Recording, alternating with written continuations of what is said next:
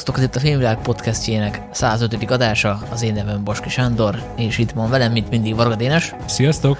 És kapcsoljuk Huber Zoltán kollégát Kanadából. Sziasztok! És a mai adásban kivételesen nem lesznek friss filmek, helyette tartunk egy ilyen retro napot, egy évfordulós filmet, folytatjuk a Cohen sorozatot, és megemlékezünk Nicolas cage is, akinek hamarosan, pár nap múlva jön a mozikba az új filmje, amit nagyon várunk ahol ugye önmagát játsza. És hát lebeszéltük magunkat arra, hogy tartsunk egy 4-5 órás Nicolas Cage-nek szentelt teljes adást, de ez lett a kompromisszum, hogy helyette az egyik filmjéről, az állarcról fogunk beszélni, illetve hát nyilván újra néztük. Ami egyébként szintén évforduló, szóval akár még az is. Ó, az hány éves? 25 éves. Ó. Hát nem, nem a pont profizmus, meg, meg kivágom, csak úgy tűnik, mint hogy ez ilyen szándékos. Nem, hát nem pont 25, mert ugye később. Hát, hát Úgyhogy 97-ben jelent meg, de nem májusban, hanem azt hiszem később. Most rákereshetsz, de hogy így 25 éves. Most meg, meg, megnézem, hogy pontosan mikor? Valamikor nyáron, de mindegy. De még mielőtt belevágunk a visszaemlékezésbe, jött egy friss hír, amit meg fogunk beszélni a hírmagyarázó rovatunkban. Kiderült ugyanis a héten, hogy a Nyugat kapujában címmel készül egy mongol-angol-magyar koprodukció, ami a történelem első ilyen koprodukciója, amihez a Nemzeti Filmintézet 1,26 milliárd forintos gyártási támogatást szavazott meg. És ezt a filmet Sós Péter rendezi, aki korábban a Budapest annót, az áldatlan állapotot, a Géniusz, az alkimistát rendezte, és olyan tévésorozatokat, mint a Tűzvonalban, a Jóban Rossz és a Haction.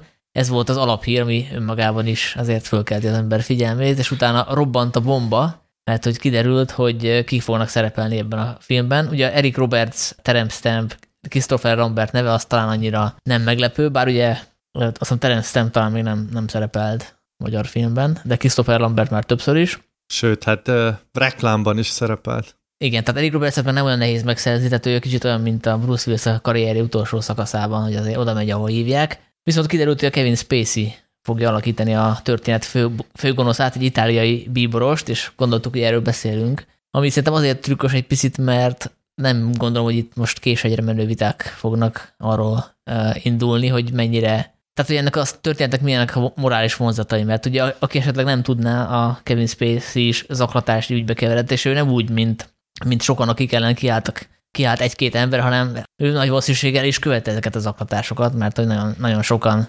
sokan álltak elő, és emiatt ugye őt gyakorlatilag száműzték Hollywoodból is, tehát hogy itt azért eléggé az ő reputációja finoman szólva is hát nem a régi, úgyhogy most az a nagy kérdés, hogy ilyenkor ez most nézzük morális szempontból, vagy gazdasági szempontból, mert az biztos, hogyha arról van szó, hogy ez eljutott-e nagyon sok helyre, akkor igen, tehát hogy most valószínűleg ezt fölmérték, mielőtt, mielőtt ezt a döntést meghozták, tehát hogy nem úgy történt meg ez a megkeresés és casting, hogy casting után derült ki, hoppá, mit követett el a Kevin Spacey, hanem nyilván ezt tudták és fölmérték, és azt mondták, hogy hát bevállaljuk ezt a idézőjeles botrányt, hogyha lesz belőle. Morálisan is minimum megkérdőjelezhető, és hát így a, nem tudom, országi más szempontjából is szerintem katasztrofális, hogy most olyan, olyan szakcímekkel lehet meg, nem tudom, jönni, hogy a Nemzeti Filmintézet reaktiválja Kevin Spacey-t, mert most egy kb. most erről van szó, mert ha most megnézzük az IMDb-t, vagy utána neki azóta komolyabb szerepe, legalábbis ami már kijött és nézhető, tudtommal nincsen, szóval ez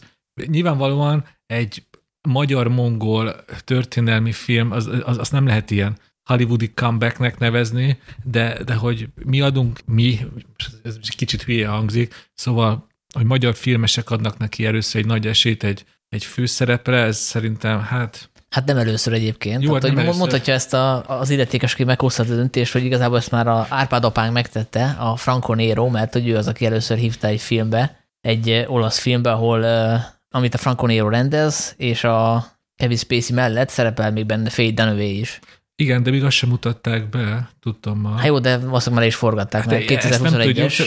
Ugye ez, ez mindig egy ilyen kétséges dolog, hogy, hogy valamit előbb leforgatnak, de aztán később mutatják be, szóval simán lehet, hogy ebbe fog először visszatérni Kevin Spacey, ezt még nem tudhatjuk. Az ő ügye egyébként hol, hol áll bíróságilag, azt nem tudom, megnéztétek-e? Úgy áll a dolog, hogy több bírósági per is indult ellene, de egyetlen ítélet sem született. És például az RTL-nek adott nyilatkozatában is ezt hozta fel a rendező Sós Péter, hogy mivel nem született ellene ítélet, szerintem nincs morális, morális vonzat annak, hogy ő bele fog dolgozni. Csak ez tényleg az a baj, hogy amit te is mondtál, hogy nem egy, nem két ember állt elő, hanem rengetegen, és tényleg így kirajzolódik egy ilyen trend, hogy fiatal fiúkat zaklatott rendszeresen a hírek alapján. Zoli, te... Igen, Kanadából ez, a, igen, a, művelt és fejlett nyugatról ez hogy tűnik ez a történet? Hát ugye itt a, számomra az a, az a fura, hogy hogy ezek szerint itt akkor volt pénz dögivel megszerezni valakit. Nem tudom, hogy Kevin Spacey-nek nyilván most biztos... Hát valószínűleg lement az ára. Lement az ára, viszont valószínűleg ebből az árból lehetett volna nagyon izgalmas egyéb színészeket is megszerezni, akár még. Az a baj Kevin Spacey, ugye, hogy nem híres már, hanem hírhet. Tehát, hogy, hogy ez, ez, ez, értem, hogy ezzel be lehet kerülni a, a szalagcímekbe, meg, meg ezzel lehet feltűnést kelteni, csak nem biztos, hogy a megfelelő figyelmet generálja a film körül ez a dolog. A morális, do, morális része az nyilván ugye szubjektív abban a szempontból, hogy épp ez én sem értek egyet vele, de oké, okay, mondjuk akkor haladjunk, viszont ez szerintem gazdaságilag sem egy jó döntés. E, erre ha csatlakozok, nem ez nagyon fontos, hogy most kapjuk ezeket a egyszer volt nagy neveket, Christopher Lambert, Kevin Spacey, Eric Roberts, nyilvánvalóan mindannyian tudunk jó filmeket, jó korszakokat sorolni tőlük, ugye Kevin Spacey-nek jó évtizede is voltak. Csak ugye, ha ezeket az embereket most belerakjuk egy, egy magyar történelmi filmbe, akkor igazából sose a szerepük szerint fogjuk őket látni, hanem az, hogy hé, ez a Christopher Lambert, hé, ez a Kevin Spacey, hé, ez az Eric Roberts, hogy hát igen, ő már egy ilyen sokszorosan levitézlet B-színész. Várj, várj, én azért szeretném megvédeni Eric Robertset, mert ő iszonyat durván tolja, szóval most megnéztem, 670 kreditje van az IMDb-n, szerintem ilyen világrekorder, de azért mostanában ő, neki van egy ilyen nagy comebackje, szóval azért szerepelt nagyon sok izgalmas filmben, viszont tökre egyetértek veled, és én amikor először olvastam a hírt, ezt a hírt, az első reakcióm az volt, hogy felcsendült valahol hátul a fejemben Demén száma, és a honfoglalás jutott ez eszembe. Nem azért, mert Franco Nero egy levitézlet színész lett volna annó, vagy bármilyen morális problémát volna vele, hanem senki nem nézte azt a filmet úgy, hogy Árpád vezér van benne, hanem a film, amiben Franco Nero kiment a magyar pusztába, és traktornyomok között vezetett 20 ember. Tehát, hogy ez, ez maradt meg, és itt is ez, ez fél, hogy ez fog történni. Tehát, hogy tehát, hogy, tehát magyarán azt mondjátok, hogy ha nem lenne ez az akatási botrány, akkor se örülnétek a nem. Kevin Spacey jelenlétének. Nem. nem. Hát nem. de most gondolj bele, hogy beülsz egy filmre, ahol neked egy itáliai főbíborost kéne látnod. Ugye ez szerepe szerint ugye egy, egy egyházi méltóságot fog játszani Spacey, Kevin Spacey. Ez, ez, ez nem lehetséges. Hát ez nem fog, ezt nem fogod tudni elfelejteni, hogy kit látszott. Ez itt szerintem teljesen félre van az egész castingolva. Szerintem ez egy teljesen átgondolatlan döntés, hogy, hogy csak azt a nagy nevet látták, hogy hú, e, ettől majd nagy híre megy a filmnek, mert ők, meg, meg ők nagy színészek, csak nem, nem, nem, nem vették észre, hogy már 2022-t írunk, és hogy ezek a színészekkel azért már történtek dolgok, és egyszerűen olyan teher rakódott rájuk, ugye már Spacey-nél kibeszéltük ezt a szexuális zaklatás botrányt, a másik két színésznél pedig az, hogy hát ugye elég mély repülésben van a pályájuk, mint hogy ezt nem vették volna figyelembe. És én, én, arra, én arra gondoltam, hogy, hogy akik ezt a castingot összeállították, ők azt hiszik, hogy még nem tudom, még mindig milyen dátumot mondjak. 1998 van? Jó, mint hogyha ilyen 20 évek később csinálták volna ezt. Nyilvánvalóan 1998-ban ezek a színészek nem jöttek volna el, csak hogyha akkor netán megszerezte volna őket egy magyar produkció, annak teljesen más fénytörése lenne. Hát a Kevin Spacey most jött volna le, hogyha nincs ez a botrány. Ja, Tehát, hogy őt, őt nem tudnánk megfizetni. A Eric Roberts-et meg tudjuk. Eric Roberts 98-ban még inkább eljött volna. Ugye akkor volt a drog, nem mindegy, de... Jó, igen, e- ezért nehéz belülni egy dátumot, mert ugye három különböző karrierről beszélünk. A Végül Kevin Spacey is eljött volna, hogyha mondjuk egy ilyen ifjúsági fiát kell forgatni. igen. De látod, látod, pont ez lesz, hogy fogod nézni a tatárjárást, és fogsz látni egy fiatal, statiszta fiút, és azon fogsz röhögni, kis ízdéstelen módon, vagy inkább magammal mondom, mert ugye most magammal akarok értszerűdni, magamon azon fogok röhögni, hogy hát biztos jól megtaparolt ezt a szerencsétlen statisztát. Nem azt fogom nézni, hogy nem tudom, az itáliai főbibrosot intrikál az Esztergomi várban, hanem hogy, hogy vajon melyik szerencsétlen statisztának jutott az a sors, hogy a Spacey-hez közeg. Főleg, ha ugye csinálnak Igen. egy olyan jelentet, ahol nyolc minisztráns fiú fogja így öltöztetni a bíborost, tehát hogyha már akkor maxoljuk Igen, ki a... akartam mondani, hogy hogy a Kevin Spacey-nek a PR ügynök helyett helyében azt mondanám, hogy igazából az aklatások már a szerepre készült. ja, igen, igen, ilyen method acting. És nagyon fontos, hogy én most erről áram, ez, ez most kicsit elfogultsága a részemről, de ugye most van, van ez a négy híres színész, és most direkt csak a hármat emlegettem, mert ugye Terence Stamp példája szerintem egy kicsit más. Egyrészt ugye, hát ő évtizedeken keresztül egy egyenletes magas szinten van szerintem a, a, a filmiparban, ő tényleg egy, egy legenda, ugye a 60-as években kezdte a Swinging 60s-nek a híres brit filmjeibe, és tavaly is ugye szerepelt az utolsó éjszaka Szóhóban, és ő, ő ugye nem jön el Magyarországra forgatni, legalábbis gondolom, mert ugye ő csak a narrációt veszi föl, ami kb. szerintem azt fogja jelenteni, hogy két napra beköltözik egy londoni stúdióba, és gyorsan felmondja. Szerintem van egy ilyen sejtisem. Főleg, ha szinkronosan kerül a magyar mozikba a film, mármint valószínűleg úgy fog, akkor meg gyakorlatilag ő nincs is jelen a filmben. Szerintem, hogyha most így, és ez teljesen hipotetikus, hogyha most így felhívnánk a Terence Stampet, hogy, hogy mesélni erről a produkcióról, szerintem lehet, hogy most csak be se ugrana, hogy valamelyik ügynök ezt aláírta neki, hogy ő majd fel fog mondani egy, egy tatáros narrációt valami magyar filmbe. De sőt, tehát én úgy olvastam még a hírt, lehet, hogy a, ti jobban tudjátok, én csak így én tölgesen olvasgattam, hogy ugye akkor még ezek a szerződések nem is voltak feltétlenül megkötve, hogy nem mind. Na, a hírek szerint Spacey már aláírta a szerződést, Lambert még tárgyalnak érzitek, hogy itt, hogy itt, itt valamit nagyon elbénáztak ennek a filmnek a, hát a kommunikációjában. Hát ezt valószínűleg nem akarták egyből a világ elé tárni, lehet, hogy gondolkoztak hogy hogy kommunikálják, de én azt nem gondolom, hogy tök véletlenül szerződtették Kevin Spacey-t, és akkor utána esetleg, hogy hoppá, most mit műveltük, ez, ebből rosszul fogunk kijönni. Nyilván figyelembe vették a pozitívumokat, a lehetséges pozitívumokat, meg a negatívumokat, és azt gondolták, hogy talán megéri. Egyébként én is azt mondom, hogy valószínűleg mondjuk gazdaságilag nem fogja megérni, mert e- emiatt nem lehet majd eladni mondjuk, nem tudom, a angol meg a német mozikba egy Kevin Spacey-s filmet már nem fogják megvenni, ugyanúgy a Netflixre is valószínűleg nem lehet majd eladni. Tehát, hogy hol fogja megnézni az a külföldi Kevin Spacey rajongó, aki, aki kíváncsi erre a filmre pont, mert a kedvenc sztárja szerepel benne, hát mit tudom én, leszeri a, a torrentre, hogyha fölkerül, de hát abból ugye a sok haszna nem lesz a, a magyar államnak.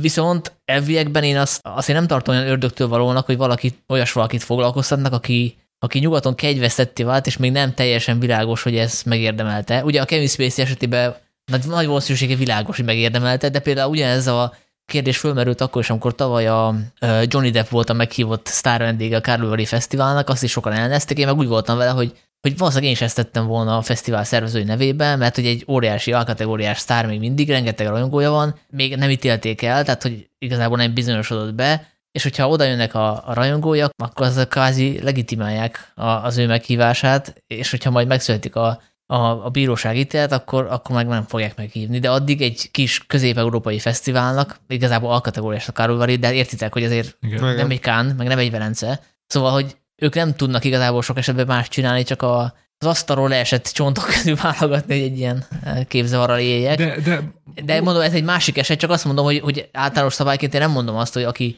aki mondjuk Hollywoodba párjával vált, akkor az onnantól kezdve ne lehessen a világon sehová meghívni, mert lehet, hogy valaki máshogy gondolja, más fesztivál szervezőnél máshol vannak a határok. Ez a Kevin Spacey eset szerintem nem ez, csak, csak arra mondom, hogy egyénileg kell ezeket az eseteket vizsgálni. Ez nagyon fontos, szerintem is egyénenként vizsgáljuk, amennyire a Johnny Depp ügyét ismerem, ott sokkal több szerintem a sötét volt, ott sokkal nehezebb egyértelmű véleményt alkotni. Olvasmány élményeim alapján, és tényleg, ahogy mondtuk, bírósági ítélet hiányában, és azt mondom, hogy minden eddig nyilvánosságra jutott vallomás, cikk egy irányba mutat. Közben itt felmentem az IMDb oldalára, és uh, én azt nem értem, hogy hogy van az, hogy a, ez a film, ez a nyugat kapuja, Gateway to the West, ez az van ideírva, hogy release date november 16, 2022. Ezt tényleg be fogják mutatni november végén ezt a filmet? De nyilván nem. Az egy hiba, az egy hiba. Uh-huh. Hát valószínűleg a 2023 lenne reális, nem? Mert hát körülbelül, utómunka, hát utómunka, stb. stb. Persze. Be lehet, hogy Sós Péter, mivel a tévésorozatok világából jön, kurva gyorsan dolgozik. Hát gondolom neki annyi az űrgamát hétfőn leforgatta, szerdán összevágta, pénteken adásba került. Nem? Vagy ez így, így, így megy az ilyen jó kis napi sorozatoknál.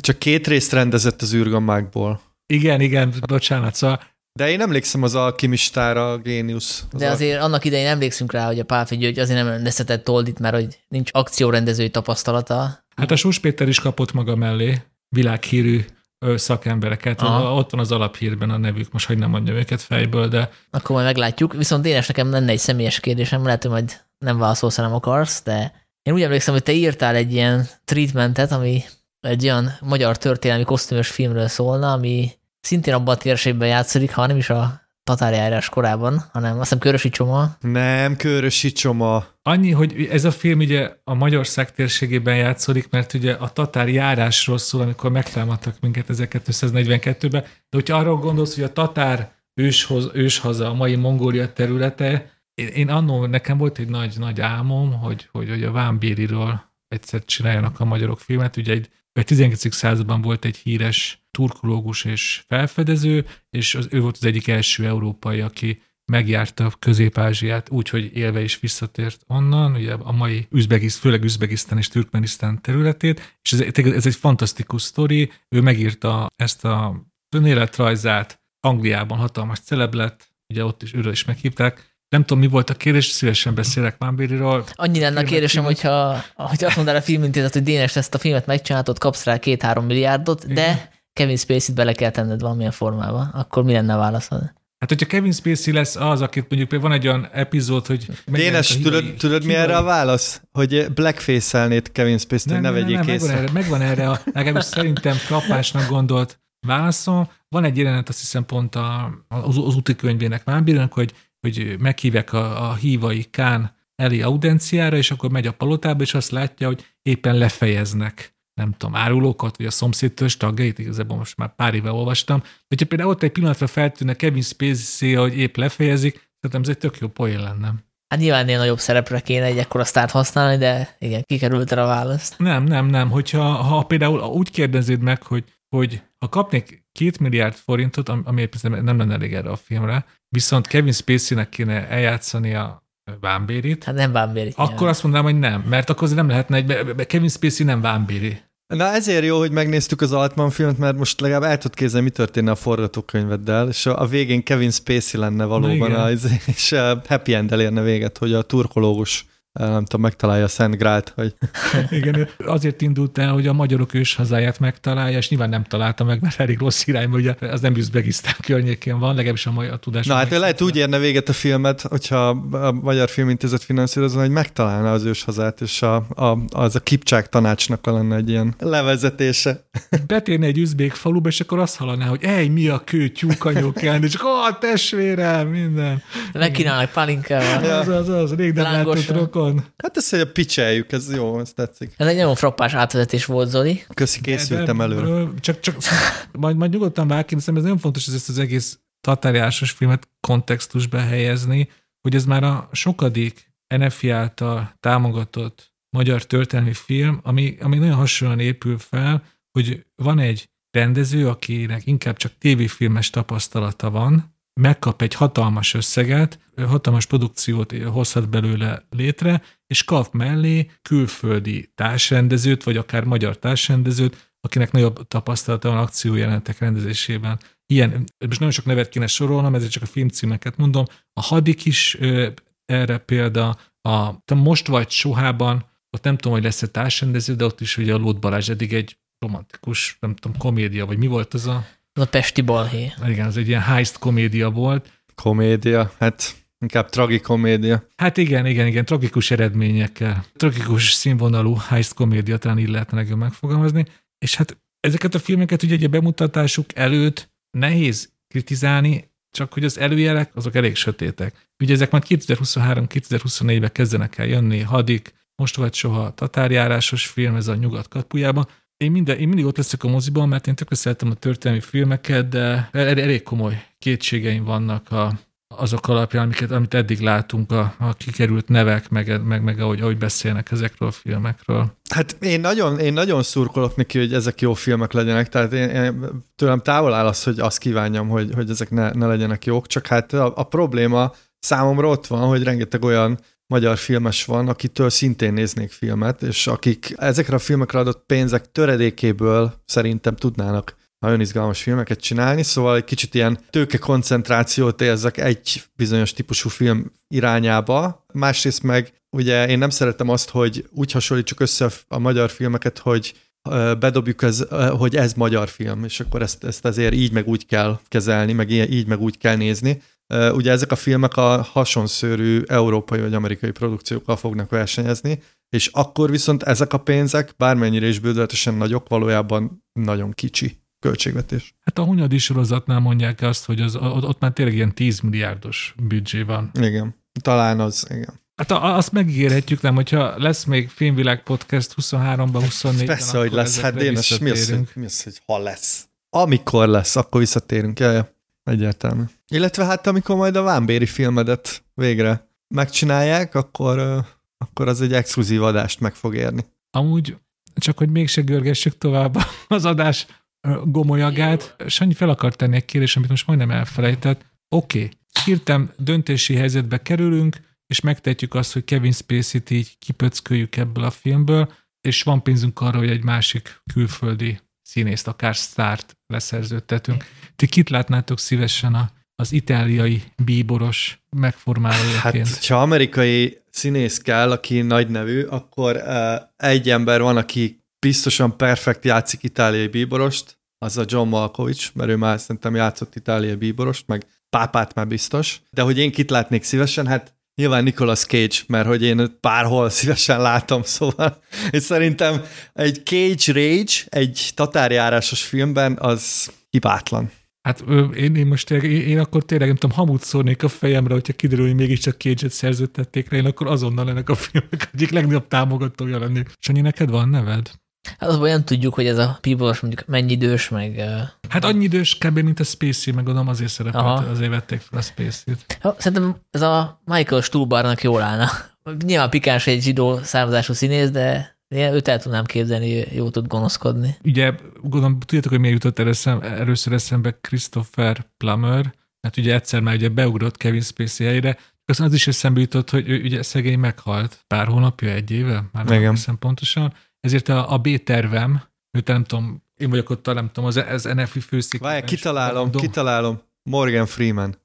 Az, amúgy úristen, az akkor is azonnal ennek a filmnek a hatalmas rajongó lennék, de miután tényleg nem tudom, a titkárnőm így felvilágosított az irodába, hogy elnézést, de Plummer már meghalt, és akkor jó lesz idom, és utána azt mondanám, hogy jó, akkor azt, a, azt az űrgét, akit a, Spielberg-el forgatott, az a Mark Rylance. Őt megnézném.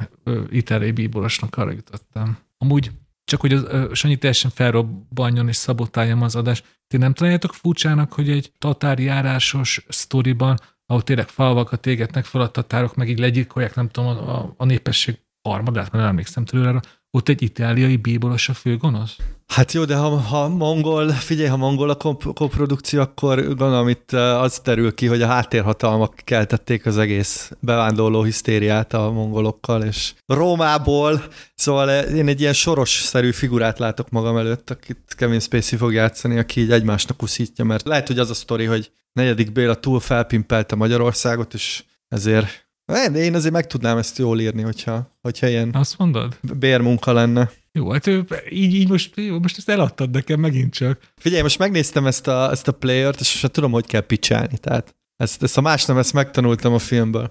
Hát akkor beszélgessünk a playerről. És akkor a következő filmünk, ami évfordulós film, az a Robert Altman féle a játékos, amit 1900 92. május 8-án mutattak be Amerikába, tehát gyakorlatilag napra pontosan 30 éve, és hát ez már önmagában elég volt ahhoz, hogy újra nézzük, illetve hogy a Dénes és Zoli először nézze meg, úgyhogy én most tényleg kíváncsi vagyok, hogy nektek mi volt a véleményetek róla, mert hogy én is, hát én, én rég láttam, 15 éve kb., és arra emlékeztem, hogy nagyon tetszett, úgyhogy kíváncsi voltam, hogy mennyire működik még, és hát a, a témája is igazából örök, mert hogy Hollywoodról szól, és arról, hogy Hollywoodban hogyan készülnek a filmek. Tehát abból a szempontból is meg lehet nézni, hogy eh, vajon mi változott ez alatt a 30 év alatt. Most azon egy kérdés, hogy mennyire legyünk spoileresek, mert hogy itt azért az is lenne a funkciója ennek a beszélgetésnek, hogy aki nem ismeri ezt a szerintem szuperfilmet, az most nézze meg, de mondjuk lelőjünk minden poént, akkor az nem lesz a legjobb. Hát ö, azt nem lehet, hogy a, akit érdekel, az a beszélgetés, az nézze meg, és aztán hallgasson Hát meg. jó, de most uh, szerintem lehet, hogy azért fogja érdekelni az embereket, mert egy jókat mondunk róla. Hát akkor jelezzük, a, jelezzük valahol, hogy mostantól igen, spoiler. Igen. Ez egy fantasztikus film, a kérdésedre válaszolva, hogy tökre örülök, hogy megnéztük, és a végén legyen egy, egy spoiler 5 perc. Muszáj spoiler 5 percről beszélni, mert igen, szerintem mert nem tudjuk... Egy, krimi igazából. Hát ez az egyik dolog, meg ugye a másik dolog, hogy szerintem a film lényegéhez tartozik a befejezése. Tehát a, most ez nem csak annyi, hogy befejezték valahogy a filmet, hanem hanem nagyon-nagyon fontos, hogy mi a befejezése a filmnek. Úgyhogy ezt muszáj, muszáj megbeszélni.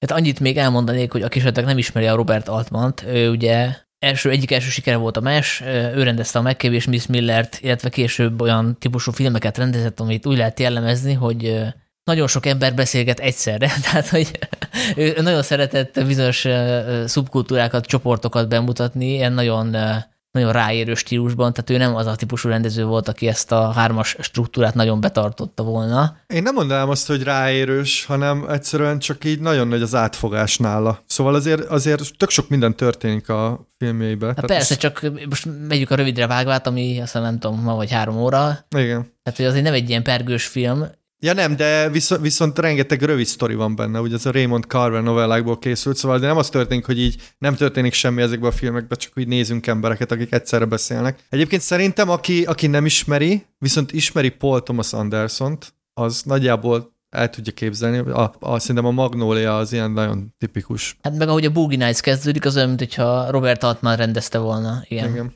És ő azért Hollywoodon belül is volt, meg kívül is, tehát hogy ő rendezett kvázi stúdiófilmeket is, független filmeket is, és nem volt annyira nagy barátja a stúdiórendszernek, ami a játékosban jól jött, mert hogy itt tényleg be lehetett szólni Hollywoodnak. Ez a film ugye is arról szól, hogy van egy igazgatóhelyettes producer az egyik nagy hollywoodi filmstúdiónak, akit a Tim Robbins játszik, ő az, aki elbírálja a beérkező filmötleteket, ő dönt arról részben, hogy milyen filmtervekből készülhet film, és őt valaki elkezdi fenyegetni, ilyen fenyegető üzeneteket kap, és nagy valószínűséggel egy írótól, akinek, akinek elutasította a film tervét. Ő kinyomozza, hogy ki lehet ez a fenyegető ember, találkozik ezzel az emberrel, és hát megöli őt. Nem szándékosan, de úgy alakul, hogy végez vele, aztán utána derül ki, valószínűleg nem ő volt a, nem ő volt a zsaroló, és hát ugye innentől kezdve arról szól a történet, hogy vajon le fog-e bukni, miközben ugye az állása is veszélybe kerül, mert hogy jön egy új egy új vezető a, a céghez, aki, aki lehet, hogy le fogja őt váltani. És közben rengeteg hollywoodi sztár alakítja saját magát a filmben. Én ezt csak annyit tennék hozzá, hogy ez, ez egy ilyen fele részben neo-noir, és fele részben Hollywoodról szóló szatíra. Azért fontos, hogy mind a kettőt így egyenlő erővel van benne a filmben, mert elindul ez a bűntény, meg ez a nyomozás, de néha van, vannak részek, amikor erről ugye nagyjából elfelejtkezik a film, és igazából csak a hollywoodi szatíra részével gondolkozik, és aztán hirtelen a semmiből megint megjelenik mondjuk a Whoopi Goldberg által alakított pasadénai nyomozó, csak hirtelen megint eszünkbe, eszünkbe jött, hogy ja, de itt amúgy volt egy gyilkosság, és lehet, hogy Tim Robbins-t elkapják. Hát végén. amikor arról beszéltem, hogy ráérős, akkor erről, erről volt szó, hogy azért bőven beleférnek ilyen mellékszálak, amikor tényleg nem megyünk közelebb a, a, a gyilkosság, illetve a, a rejtély megoldódásához, tehát hogy a hollywoodi rendszer erről szól, hogy minden egyes életnek előbbre kell vinni a cselekményt. Az Altmannál meg az van, hogy a környezetet akarja bemutatni, azt, hogy milyen közegben élnek ezek az emberek, hogyan beszélnek egymással, hogyan kerülnek interakcióba, és nem feltétlenül a cselekmény vezérli. De aztán persze megyünk előre rendesen, és Igen. a végén kiderül a rejtély, tehát hogy itt nem csap be minket a rendező. Engem, én nagyon szeretem Altmannak a, a hosszú búcsú, The Long Goodbye című filmét, ahol Elliot Gould játsza Marlót, ugye a híres nyomozót, és az a film is ilyen, hogy inkább a hangulat a lényeg, tehát hogy ott, ott, ott mondjuk tényleg nincs a bűnténynek nagyon nincs értelme, ugye a szó hagyományos értelmében. Itt is ilyen hasonló dolgok történnek, hogy inkább a hangulat szippant be, meg, meg nagyon sokszor ugye gyakorlatilag nem, nem is tudjuk, hogy most képzelődik-e a főszereplőnk, vagy nem illetve inkább, inkább arról van szó, hogy ilyen nagyon fura, fura mellékszálakon indul a dolog. De például, ha belegondoltok, milyen zseniális az első jelenet, ami egy ilyen gyakorlatilag egy körsvenk, tehát így, így a kamera körbenéz, és az összes szereplőt megismerjük.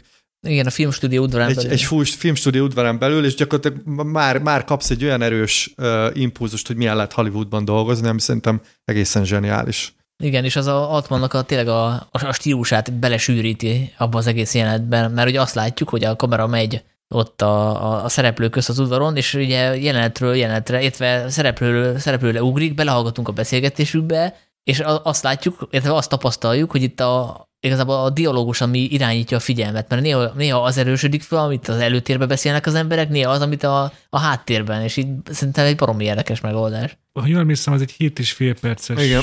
ugye, vágás nélküli jelenet, és hogy mondtátok, az egy nagy, nagy technikai bravúr, és tényleg megmutatja, hogy milyen egy nap Hollywoodban, nagyon sok szereplővel így végigmegyünk a, beszéd, a beszédmódjukat, szóval 7 perc alatt teljesen belekerülünk ebbe a hollywoodi stúdiórendszernek a hétköznapjaiba, és szerintem ami igazából igazán zseniálisá teszi ezt az egészet, hogy van egy olyan beszélgetés, ahol egy ilyen, hát nem túlzottan szimpatikus, ilyen önelégült, nem tudom, hollywoodi szakember, arról beszél, hogy bezzeg az Orson Welles idejébe, ugye a The Touch of Evil című filmben volt egy, egy, egy, egy nagyon hasonló körsvenk. De itt Altman szerintem azt csinálja, hogy fel is hívja arra a figyelmet, hogy hopp, mit látsz itt, egy körsvenket, és így egy ilyen kettős játék, hogy ez a körsvenk, ez teljesen alkalmas arra, hogy rögtön belemerüljünk ebbe a közegbe, ugye átérezzük a filmvilágát, de azzal, hogy fel is hívja a trükkre a figyelmet, e, e, együtt azt is üzeni, hogy igazából ez csak egy cirkusz, szemfényvesztés, itt megmutatom, hogy én ezt is tudom,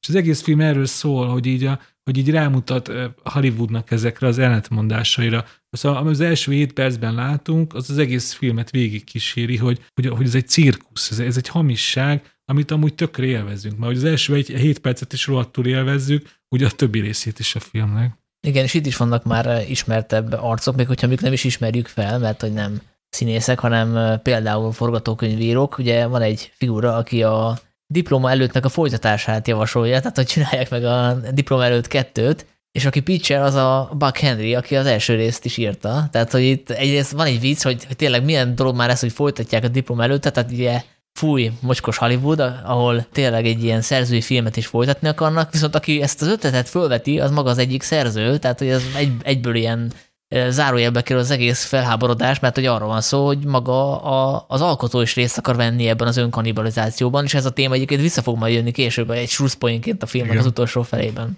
És nagyon fontos, hogy ott a Tim Robbins által alakított ugye stúdióvezető igazából mire kíváncsi? Két teljesen idióta, legalábbis abba, abba a történethez képest teljesen idióta kérdést tesz föl, hogy oké, okay, de vicces lesz? Oké, okay, te lesz benne sztár?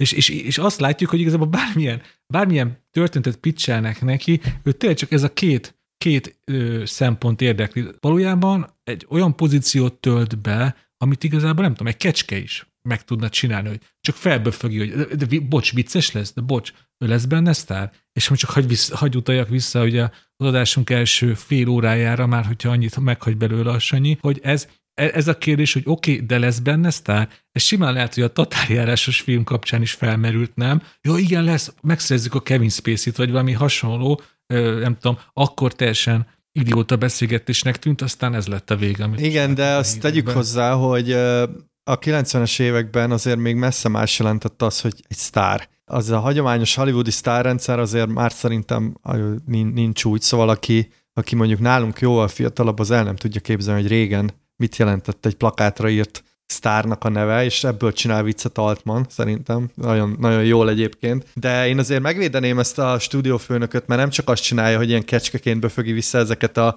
kérdéseket, hanem elképesztően számomra visszataszító modorban lavírozik így a különböző nem tudom, éttermek és teraszok és stb. és mindenkivel kezel egyet, meg mindenkinek odatolja a nevét, hogy és egyébként ez X meg Y vagyok, és a film egyébként szerintem ezért is rohadt szórakoztató, mert a, tényleg olyan, olyan jelentek vannak, ahol a háttérben például Jack Lemon zongorázik, vagy, vagy, vagy ilyen, ilyen rengeteg sztár, akkori nagy név felbukkan, és, és ez a, ez a stúdiófőnök, ez ilyen, ez ilyen nagyon-nagyon visszataszító módon, de nagyon hatékonyan tolja magát, és szerintem ez, ez is egy nagyon jó pontja a filmnek, hogy ezt elkapja. Az elejtett megjegyzéséből azért az derül ki, hogy ő nem teljesen hülye a filmekhez, sőt, hát ugye ismeri a biciklitolvajt, meg még van egy-két olyan név, amiről egyből mondja, hogy oké, tudom mi az, tehát hogy ő valószínűleg szereti a filmeket, meg csinálna jó filmeket is, de ugye az is kiderült, elmondja valakinek, hogy, hogy évente 50 ezer pitchet kap, és 12 filmet engedélyezhet. Azért gondoljatok bele, hogy 50 ezer ötletet kapsz, és 12-re mondhatod azt, hogy igen, hogy mennyit kell abból szelektálni. Tehát, hogy nem csak arról van szó, hogy a, a jó filmeket átengedem, hát nem engedheted át összes jó filmet, mert mit tudom én, ebből az 50 ezerből biztos van olyan,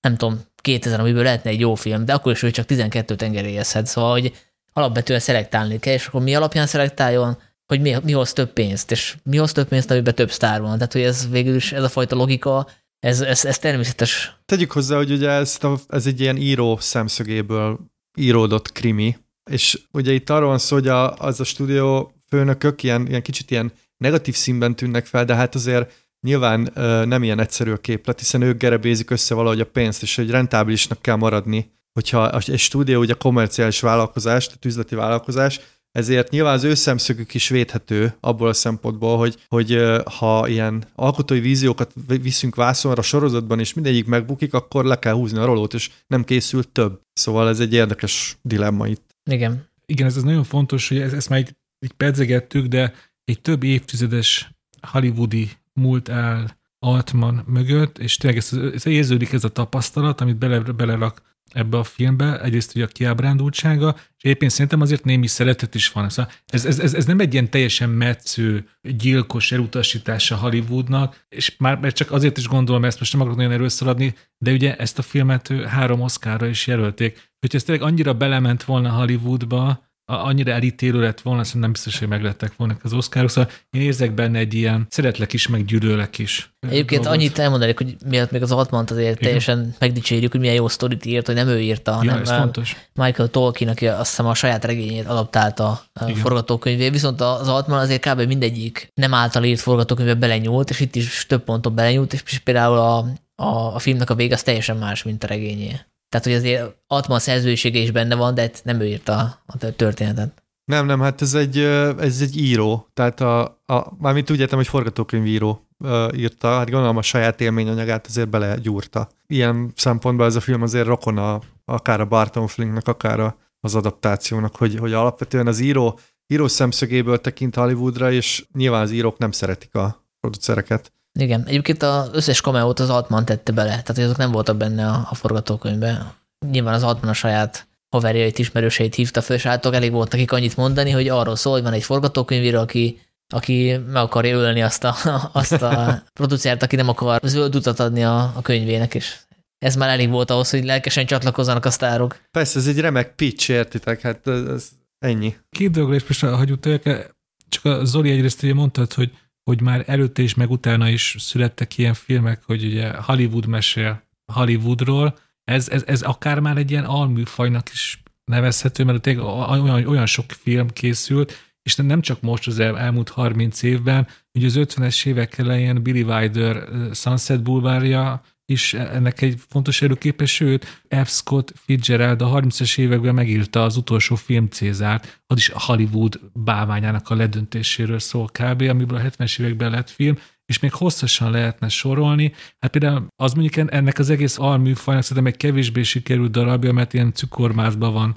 belemártva, a, az a Néma filmes, az volt a magyar film, biztos emlékeztek. Szóval ezt a Hollywood nagyon szereti csinálni, hogy, hogy egy filmen belül így ledönti a szobrát, és aztán a darabjait mégis valahogy összeragazgatja, és aztán így, így, így, így csúfolja is magát, meg ünnepli is magát. E, és én, én a játékost ebben, ennek a kategóriának hm, hát az egyik csúcs teljesítményének tartom, és volt egy másik dolog is, amit akartam mondani. És az, a másik nagyon fontos szerintem, hogy, hogy beszéltünk arról, hogy ez egy neonoár, és hogy a feszültséget a részben ez a gyilkossági nyomozás adja, és a másik nagyon fontos, hogy, hogy ez a stúdióvezetőnek a, a pozíciója, az elég ingataggá válik. És még szerintem ez nagyon sok mindent elmond a rendszerről, hogy, hogy ezek az emberek állandóan cserélődnek, állandóan egymást túrják. Szerintem már maga a cím is szerintem nagyon ironikus, hogy az, az, az a cím, hogy a játékos, nem tudom, hogy egyetértetek de ebben a filmben mindenki egy ilyen önző, öntelt játékos. Ez igazából csomó játékosról szól, hogy most ezt a szót használjunk. Az más kérdés, hogy most nem akarok spoilerezni, de talán a véletlen is, de aztán mégiscsak ő lesz a legnagyobb játékos, hogy a Tim Robbins. Hát ugye azt látjuk, hogy ez a fickó meggyilkol valakit, még hogyha nem is az volt a terve, tehát ebből azt gondolhatnánk, hogy ő itt a kirívó a rossz negatív figura, és hogy ez arról szól ez a film, hogy ő mennyire egy ilyen korrupt alak, de hát igazából az derül ki a filmben, hogy az egész rendszer ilyen, tehát hogy ő abszolút nem tűnik ki ebből. Igen, ez ebből. Fontos. Tehát, hogy ő, ő része ennek a rendszernek, játsza azt a játékot, amit mindenki más játszik, de hát az egész rendszer működik így, és nem, a, nem vele van a baj, vagy nem csak vele van a, a baj. És, és szerintem az még nagyon fontos ennél a filmnél, hogy így, így lázad is a hollywoodi struktúra ellen, de amúgy éppen be is tartja. És ezt arra jelentre tudom ezt felfűzni, hogy mert a film vége fele a Tim Robbins a, az új barátnőjének ugye elmondja, hogy de igazából mi, mi kell egy hollywoodi filmhez. Ad egy hosszú listát, hogy szex, erőszak, és még sor, ezeket az alapvető... És happy end. Igen, és a, és a legviccesebb az, hogy ez a film, ami tényleg vannak jelentek, tényleg elég erősen beletörli a lábát Hollywoodban, ezeket a dobozokat mind kipipálja. Én ö, most nem, nem néztem végig egytől egy, de úgy, én, ó, ó, most úgy rémlik, hogy tényleg minden egyes szó, amit elhangzik, hogy az mind benne van. Ez biztos, hogy szándékos, tehát itt, itt van egy Persze. ilyen... Mert az egész film azért elő önreflektív, számos. És ezért mondom, hogy, hogy ez nem egy ilyen nyílt sisakos, ilyen punk, romboljunk le mindent, égessünk fel mindent lázadás, hanem egy ilyen, ilyen önironikus, ilyen, ilyen finom, ravasz lázadás, most nem tudom ennél jobban megfogalmazni. Nekem nem is, nem is a lázadás szó jutott eszembe, hanem az, amit Altman szerintem nagyon jól tud, hogy megragadni egy, egy bizonyos ilyen milliót, vagy egy ilyen szubkultúrát, vagy mikrokultúrát, vagy egy ilyen közösségnek a szabályrendszerét, és Nyilván ez a film szerintem abból a szempontból a, a legizgalmasabb, ahogy ezt meg tudja, meg tudja tényleg így ragadni, hogy amit mondtatok, hogy milyen ez a játék pontosan, amit játszani kell. Nyilván állít erről a játékról valamit, de, de alapvetően szerintem nagyon empatikus vele, tehát nem, nem ítélkezik, vagy ilyesmi, hogy akkor ez így rossz, vagy ez így jó, hanem egyszerűen csak nagyon frappánsan körbejárja két órában. Igen, és éppen ezért ajánlható annak is, aki mondjuk azt mondja, hogy engem nem érdekel igazából, hogy hogy készülnek a filmek, mármint engem hollywoodi belső rendszer nem érdekel, annak is ajánlható, mert hogy, mert hogy tök érdekesen bemutatja ezeket a, ezt, ezt a rendszert, tehát a, ezt, ezt a fajta ilyen mikrokörnyezetet, ahol, ahol ezek az emberek élnek és dolgoznak, és nem mellesleg filmeket csinálnak. Tehát, hogy az Altman ugyanilyen érdekesen tudja bemutatni a, nem tudom, a, Nashville-i country, country zenészek. Igen, tehát, hogy, hogy igazából az egy úgy szatíra és fricska annak az iparnak, ami Altmant is foglalkoztatja, hogy, hogy közben meg egy tipikus Altman film, tehát az Altmannak ehhez nem kellett kibújni a saját bőréből, hogy csináljon egy önreflektív filmet. Egyébként én mindenkinek azt javaslom, aki, aki nem ismeri mondjuk Altmant, vagy, vagy egyáltalán távol áll ezt tőle, hogy nézze meg ennek a filmnek tényleg az első hét és fél percét. Szerintem az nagyon, nagyon jó eszenciája ennek a filmnek is, és egyébként Altman munkásságának is. Akit az beszippan, már pedig szerintem a nagy többséget befogja, az, az a filmet is élvezni fogja, és utána felfedezheti Altman többi többi filmét, hiszen ez egy nagyon jó kapudrog. Igen. Hát azért szerintem izgalmasabb, mármint a, a folytatás, a narratív szempontból, mint az első pár perc. Tehát hogy az lehet, hogy el is ijesztett pár embert, mert hogy utána azért, azért jön még egy gyilkosság. Szex. Van egy csörgőkígyó. Ugye erőszak, az, a doboz, az, az is ki van pipálva. És vannak nagyon vicces jelenetek a rendőrségen, ugye, ahol a Whoopi Goldberg alakítja a rendőrt, tehát az szerintem zseniális, hogy, hogy megjelenik ott a, ez a producer is hogy próbál úgy beszélni, hogy a, ő a filmekben látja, meg hallja, és itt gyakorlatilag kiröhögik a rendőrök. Akkor hogy mondjam el, hogy nekem azért így, mindig így tiszteltem, elismertem, de sose tartozott Altman a, a kedvenc rendezőim közé, uh. mert, mert így nekem mindig kicsit olyan, az ő, az ő nézőpontja nekem mindig kicsit olyan túlságosan ilyen közönyösnek, ilyen eltávolítónak érződött mint hogy nem tudom, egy ilyen, egy ilyen szociológus távolról jegyzettel és felírja az, az adott törzsnek a, az életmódját, de ez a hollywoodi pöffeszkedő, önelégült közeghez szerintem ez a, ez, ez a nézőpont, ez tökéletes, amit az Altman ahogy ti is mondtátok, hogy, hogy nem ítélkezik, csak bemutat, de már magával a bemutatással igazából egy elég hát lehangoló képet mutat, lehangoló és szórakoztató. Igen, azt uh, Sanyira akartam csatlakozni, hogy egyébként ez a film ez nagyon vicces, tehát itt renge, rengeteg poén van, tehát nekem a, ez a rendőrségi rész az tényleg zseniális a tampon kereséssel, meg hogy megjelenik a Pitbull védőügyvéd, aki egy ilyen tolószékes űrge. És a Sidney Polek játsza az, azt a, a kerekesszékes Ja, igen, igen, igen, igen, igen. Szóval rengeteg ilyen apró poén van benne, meg, meg tényleg így felbukkan tényleg mindenki, aki, aki számít, szóval Nekem még az is nagyon tetszett, hogy sokszor szerintem ilyen szürreálissá válik egy picit a film. Tehát ez a, ez a női figura is ilyen nagyon bizarr.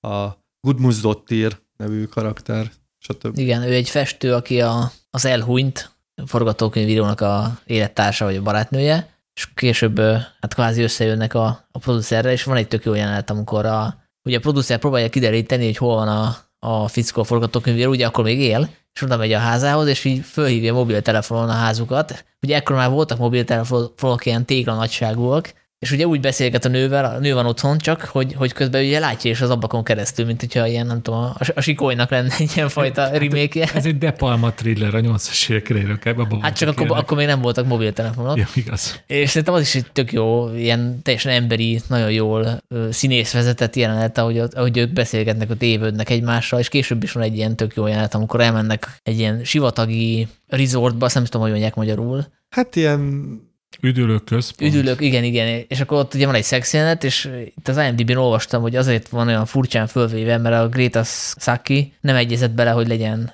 mesztelenkedés, és ezért így váltó fölfelé veszi őket az Altman, és szerintem nagyon kreatívan megoldotta. Az is szerintem ez egy fantasztikus szexjelenet. A, igen. A, az extázis és a mellette még a párbeszéd és a kettő együtt. Amúgy egyébként szerintem tényleg, ahogy mondtad, nagyon izgalmas karakter Guzman Dottir, mert benne még tényleg az erkölcsnek, vagy a morálnak, vagy hívjuk bárminek, még csak az a, az a kis apró szikrája sincs meg, mint amit Tim Robbins karakterében. Mert Tim Robbinsnek ebben vannak ilyen, elbizony, én elbizonytalanulás, hogy akkor most jót cselekszik-e. A Gunzmond Dottir néha nekem olyan, mint egy ilyen, mint egy ilyen robot, nem? Hogy így, így mint hogyha egy ilyen az érzelmeken túllépett volna már, és őt már semmiféle érzelem. Egy vagy... ilyen művész. Ugye itt azzal is poénkodnak, hogy ő fest, és ugye kérdezi Tim Robbins, hogy hol állít ki, és hogy mondja, hogy hát én csak úgy festek végtelenségig, mert hogy Szóval ez is ilyen vicces. Egyébként azt tudtátok, hogy ez a Gudmunds Dottir, ez valójában Björknek a, a neve? Igen, de hát ez egy olyan név, mint nálunk a Kovács. Hát igen, mert a, ugye az izlandiban a Dottir az, az a lány. Tehát, hogy a... Igen. a, a Oh. Na mindegy. Nem tudtad, Déne? Én nem tudtam, ezt jó, hogy mondják. Tehát gyakorlatilag minden nőt Dottirnak hívnak, és minden férfit Sonnak. Igen. Tehát olyan, mintha téged Vargaszonnak hívnának, mert, mert hogy édesapád Varga. Hát de de valószínűleg nem, mert ugye ott a keresztnévhez csatolják, tehát Dénes Son lennél. Bocsánat, igen. Mint a Szergejevics az oroszban.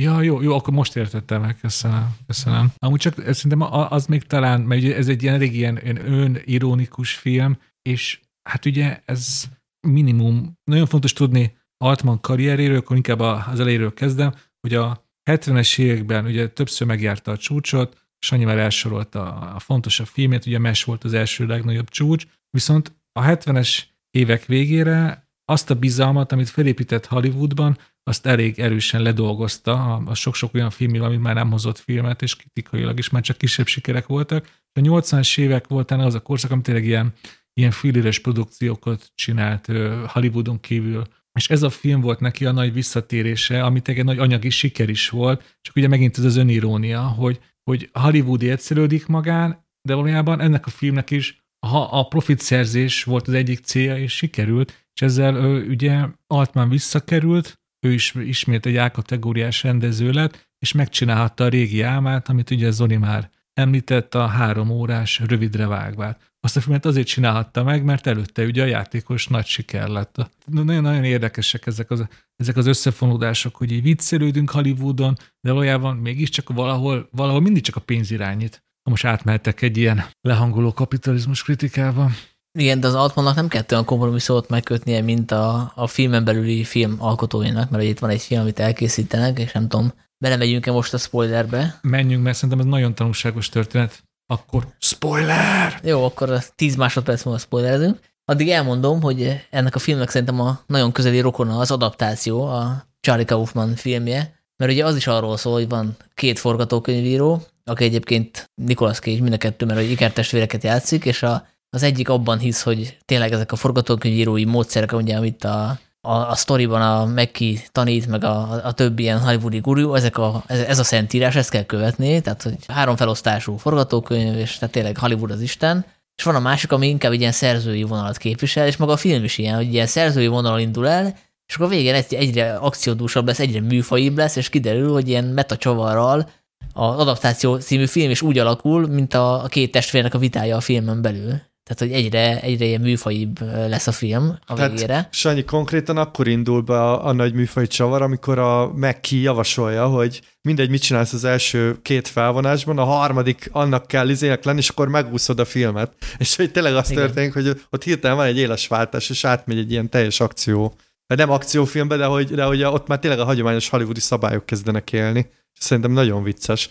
Igen. És hát ugye ez a film is hogy maga a, a film szerkezet az ilyen metakommentári gyakorlatilag arról, amiről szól a történet, mert hogy itt végén spoiler, kapunk egy happy endet, és az is kiderül, hogy a, ez a forgatókönyvíró, aki ezeket a halálos üzeneteket küldözgeti, ő maga is belemegy abba, hogy, hogy ugye földolgozzák a történetét, tehát hogy megbocsátja azt, hogy elutasították a tervét cserébe, hogyha ő is része lehet a rendszernek, és ugye elkészül egy film is, amit ugye korábban a ö, kipicsel, Hát egy brit forgatókönyvíró, és ugye ő, mint minden feltörekvő, önmagát nagyra tartó művész, elmondja, hogy neki van egy, egy igazi nagy érzelmes drámai története, de nem akar sztárokat látni, és happy endet. és happy endet sem, meg kell maradni ennek a micsoda lehangoló végnek. Ezt mindig egy nagyon ilyen, micsoda, ilyen, hát ilyen kicsit olyan önelégült módon Hát adja sőt, hát ugye meg is indokolja, hogy ugye a valóság az nem olyan, mint a hollywoodi filmek, ezért a, a, a, nekünk azt kell, azt kell megmutatni, és hogy ebből ő nem enged semmi áron. És, és a végén bele pillanthatunk ennek az elkészült filmnek az utolsó jelenetébe, ahol ugye egy nőt, akit nem egy sztárnak kéne alakítania, de végül mégiscsak a Julia Roberts alakítja, majdnem kivégeznek a gázkamrába, de az utolsó pillanatban megjelenik a Bruce Willis, és beront és megmenti őt.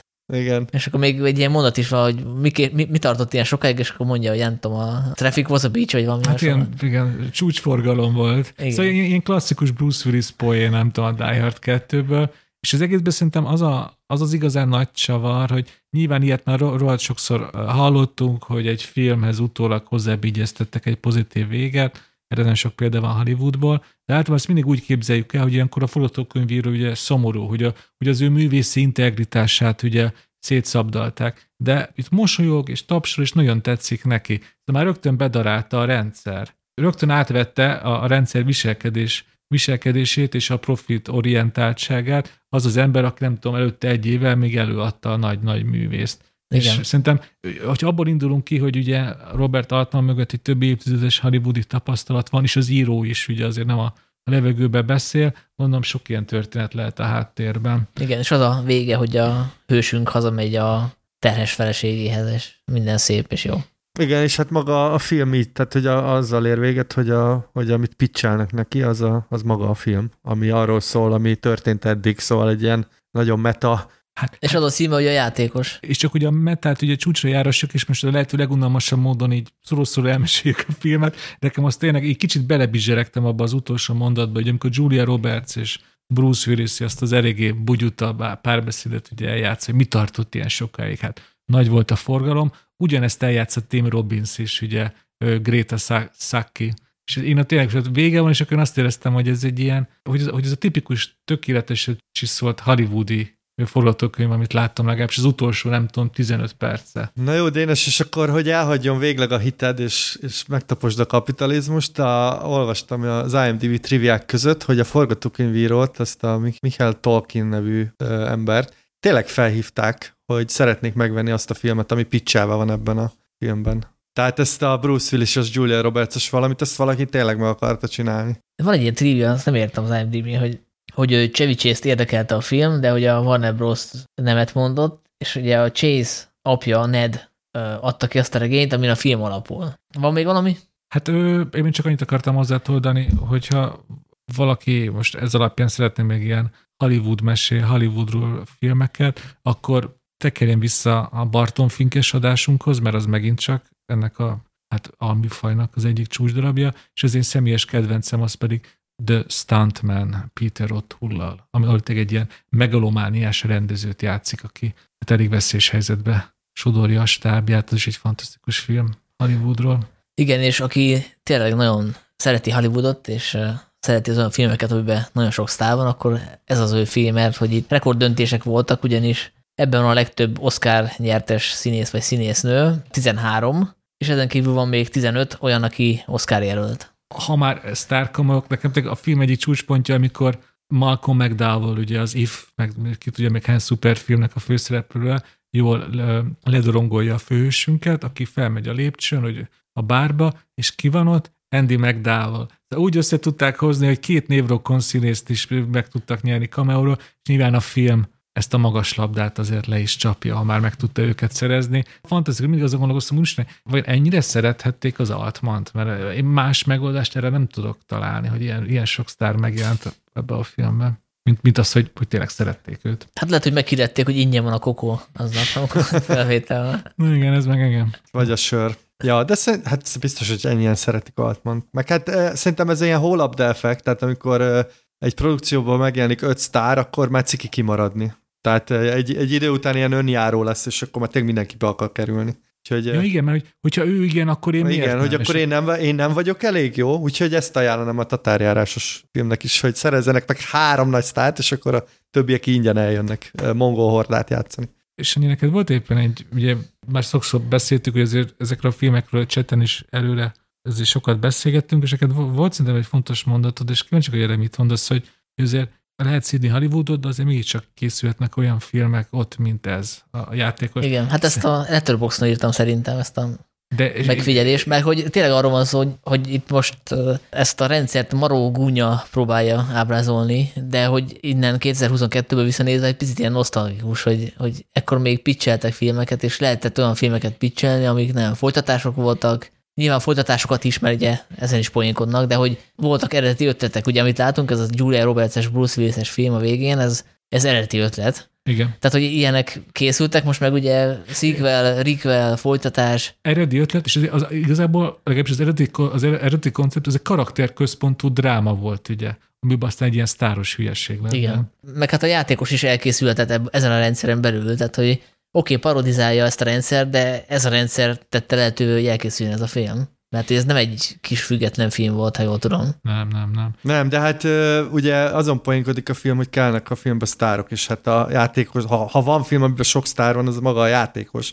Ugye, meg ugye ő azt mondja, hogy azért készült el, mert ezzel úszta meg a gyilkosságot a, a, a producer, szóval ezért ez így, ez így tényleg dupla fenekű. De én egyébként el, elképzeltem, hogy milyen lenne ez a film 2022-ben, és valószínűleg a, De, de bocs, Zoli, szerintem ez nagyon fontos, hogy ez, ez a film ez elkészülhetne egyáltalán 2022-ben. Én erre akartam. Igen, az lenne, hogy a, a Player című filmnek a remake készülne. Tehát értitek, hogy, hogy ugye most nem sztárt kell pitchelni a filmben, nem az a kérdés, hogy ki lesz a sztár, hanem hogy mi a, mi a franchise, mi, a, mi, a, mi, mi az előd, meg, meg mondjuk a szex helyett izét kell beletenni, hogy akkor milyen rajongó simogatást tudunk beletenni. Szóval én úgy képzelem el, hogy ez a film most készülne, akkor egy ilyen, mondjuk a Sunset Boulevardnak lenne egy ilyen remake vagy egy ilyen, tudjátok, egy ilyen sequel, prequel, bújtatott franchise építő valami. Hát igen. Felbukkanna a pókember, vagy nem tudom, ilyen, ilyenek. Akkor a retro rovatunkban következzen az 1997-ben bemutatott Állarc, John Woo-nak a egyik kiváló amerikai filmje, bárhogy mennyire kiváló, arra majd hát, hogy lesz vita. Hát én annyit elmondanék előjáróban ilyen személyes érintettség kapcsán, hogy én ezt a filmet még moziban láttam, egy osztálykirándulás kapcsán mentünk el rá. Ugye nyilván akkor nekem fogalmam sem volt arról, hogy ki az a John Woo, meg hogy neki mi a, mik a tipikus stílusjegyei, tehát én ezt ilyen hollywoodi akciófilmként néztem, és arra emlékszem, hogy imádtam. Tehát, hogy nyilvánvalóan egy, egy ilyen kamasz gyereknek ez a film, az tényleg maga az álom, amiben össze-vissza lövöldöznek, meg, meg gyakorlatilag az első másodperc az utolsóig akció, egyetlen másodperc üres járat nélkül. Szóval én nagyon szerettem, újra néztem pár éve, most megint megnéztem az adás kedvéért, és hát azért most már inkább a bűnös élvezet kategóriába esett át, tehát hogy nyilván, nyilván szerettem, meg tényleg elképesztő dolgok vannak benne, meg, meg azért nehéz nem tátott szája nézni egy olyan filmet, ahol, ahol konkrétan fölrobbantanak egy repülőt. Tehát nem CGI-ja oldják meg, hanem, hanem bele kell menni egy repülőnek egy hangárba, akkor az a repülő belemegy. Hát, mint ahogy Nolan a Tenet. Ugye te igen, ezt akartam mondani, hogy Tenet erre építette a te, csak Tenet, Nolan erre építette a Tenet reklámkampányát, hogy hú, ők egy igazi repülőt robbantanak. Aztán most mi derül ki? Hát ez az egyik, meg ugye itt egy olyan, olyan motorcsónakos jelenet van, ami hát azért az nem, szóval CGI nélkül egy ilyesmit megcsinálni, azt hiszem elég durva. De Sanyi, én veled vagyok, én ezt a szolnoki egykori vörös csillag moziban láttam, és uh, hát persze, tehát, hogy én ott teljes odáig voltam, meg vissza pedig fogalmam nem volt, hogy kitra voltam, meg, John, meg Nick Cage, meg John Woo, és hát én most láttam így másodjára, és egyrészt ugye uh, hát bármennyire is na, szeretem Nick, Cage, és Travoltát, azért maga a film rajtuk kívül azért hát nem a legjobb, mondjuk így, szóval vígjátékként kurva jó. Tehát, hogy szerintem ez egy, ez egy vígjátékként tökéletes film. Hát ugye most a, a fiatalkor éneddel vitatkoznék, Sanyi, hogy, hogy azt hiszem egy jó akciófilmben nincsenek üres járatok. Nekem az egyik fő problémám tényleg az volt a, most így újra nézve felnőtt fejem, egy gyerek egy nyilván én is, ó, oh, állarc. Hogy ebben azért elég komoly üres járatok vannak ebben a filmben szerint. Hát szerintem is. Ke- Kezdjük ott, de várjatok már, kezdjük már ott, hogy 2 óra 20 perces ez a film. Szóval azért álljunk már meg. Tehát azért egy akciófilm az a 100 perc felé megy, akkor abban már biztos, hogy vannak üres járatok. Ez egy 25 éves film, úgyhogy elmondom a high conceptjét, hát ha valaki nem látta. Ugye? High concept, ez azért ez egy érdekes. Hát ha ez, nem, ha ez nem high concept, akkor semmi. Tudom, csak hogy jó, én értem, hogy miért mond. Az az, az csak, hogy vicces, hogy egy ilyen, hát ez kb. óvodások találnak ki a high conceptet. Átadom a szót. Hát az szerintem vicces, igen. Bocs, az alapötlet, az high concept. Az, hogy hogy van megvalósítva, az egy másik dolog. Igen. Akkor, akkor az az óvodás, oké. Okay. Hát ugye az az alapötlet, hogy van egy rendőr, meg van egy ilyen szuper gonosz bűnöző, a Kestrel Troy, akit a Nicolas Cage alakít, aki valamiért meg akarja ölni ezt a rendőrt, de kisfiát találja el és lövi, és hat évvel később sikerül ezt a Kestrel Troyt elkapni, viszont ő közben előkészített egy ilyen bombát, ami fel fog robbanni Los Angelesben, de komába esett, és csak úgy lehet megtudni, hogy, hogy hol van ez a bomba, hogy hogy a rendőrünknek föl kell venni az arcát ennek a fickónak. De várjatok, itt álljunk már meg egy pillanat, szóval én, én most olyat rögtem ezen, ugye van a filmben egy ilyen jelent, hogy azt mondja neki a rendőrnő, hogy két opció van. Az egyik, hogy megpróbáljuk kinyerni az információt a, a, a, a társaiból. A B opció, hogy bemegyünk egy műtőbe, kicseréljük az arcotokat, és beépülsz a bandába, és megpróbáld megtudni a bátyá, a szihopata öccsétől, hogy hova rejtette a bombát. Szóval ez, ez azért, hogyha ilyen B-tervel jönne nekem valaki, azért úgy, ha, igen. Hát így keresnéd a kandi kamerát, nem kb? De előtte egyébként a Travolta, ő megpróbálja a hagyományos úton kihallgatni a gyanúsítottakat, tehát hogy ő hát próbálkozik, csak hát nem árulnak el semmit, ezért kénytelenek lemetszeni az arcát, és átültetni rá. Ugye ilyenkor azt is meg kell oldani, hogy a hangját hogyan változtatják, meg ezt is valahogy megcsinálják, a a testszőrzetét is átalakítják. És úgy csinálják meg ezt az egész műtétet, hogy a lábadozási idő ilyen pár óra, tehát hogy már másnap gyakorlatilag így akcióba lendül, és semmi nyoma nincsen az egésznek. Tehát... A, nekem a kedvenc az, hogy, hogy, hogy valakinek lemetszik az arcát, és felragasztanak helyette egy újat, és kb. annyi utóhatása van, hogy egyszer, egyszer mutatja a, Nicolas Cage, ugye akkor már Nicolas Cage a John Travolta, mindegy, szóval a Nicolas Cage mutatta, hogy kicsit neki ott viszket az arca, és ennyi. ennyi és így megmasszírozzák neki egy Igen. picit. én ott rögtem. Ez egész az, hogy, hogy, hogy szerintem, amit én nagyon szeretek az állatban, amiről most is beszélgetünk, hogy ez szerintem Hollywood legnagy szabású, leggrandiózusabb B-filmje. Mert ez a történet, meg a, a, a történetnek a kibontása, az már az idén, ebben a mostani adásban emlegetett Christopher Lambert meg Eric Roberts féle filmekben vannak ilyen, ilyen, ilyen, ilyen hanyag történetek. De ehhez mégis a John Woo annyi pénzt kapott, meg olyan, olyan kaszkadőrgárdát megsorolhatnám, hogy az egészet meg tudta csinálni egy ilyen bombasztikus, igazi tipikus nagy 90-es évekbeli akciófilmeknek. Egy hatalmas ellentmondás feszül ebbe az egészbe, szerintem, hogy ez még a szokásosnál is sokkal ostobább és lehetetlenebb. Cserébe ott vannak azok a jó kis John Woo-s szerzőjegyek és akcióorgiák, és az egész ezért, ezért ö, erről bármit lehet, bármit lehet mondani erről a filmről, de az, hogy csak azt nem, hogy, hogy, hogy jellegtelen, vagy hogy, hogy, vagy hogy futószalagon gyártod. Szerintem még egy nagyon fontos dolog van. Oké, okay, John Woo-nak az összes ilyen lassított, galambos ilyen izéje benne van, de szerintem ezek sokkal jobban működnek a hongkongi filmek, amikor Chow Yun van.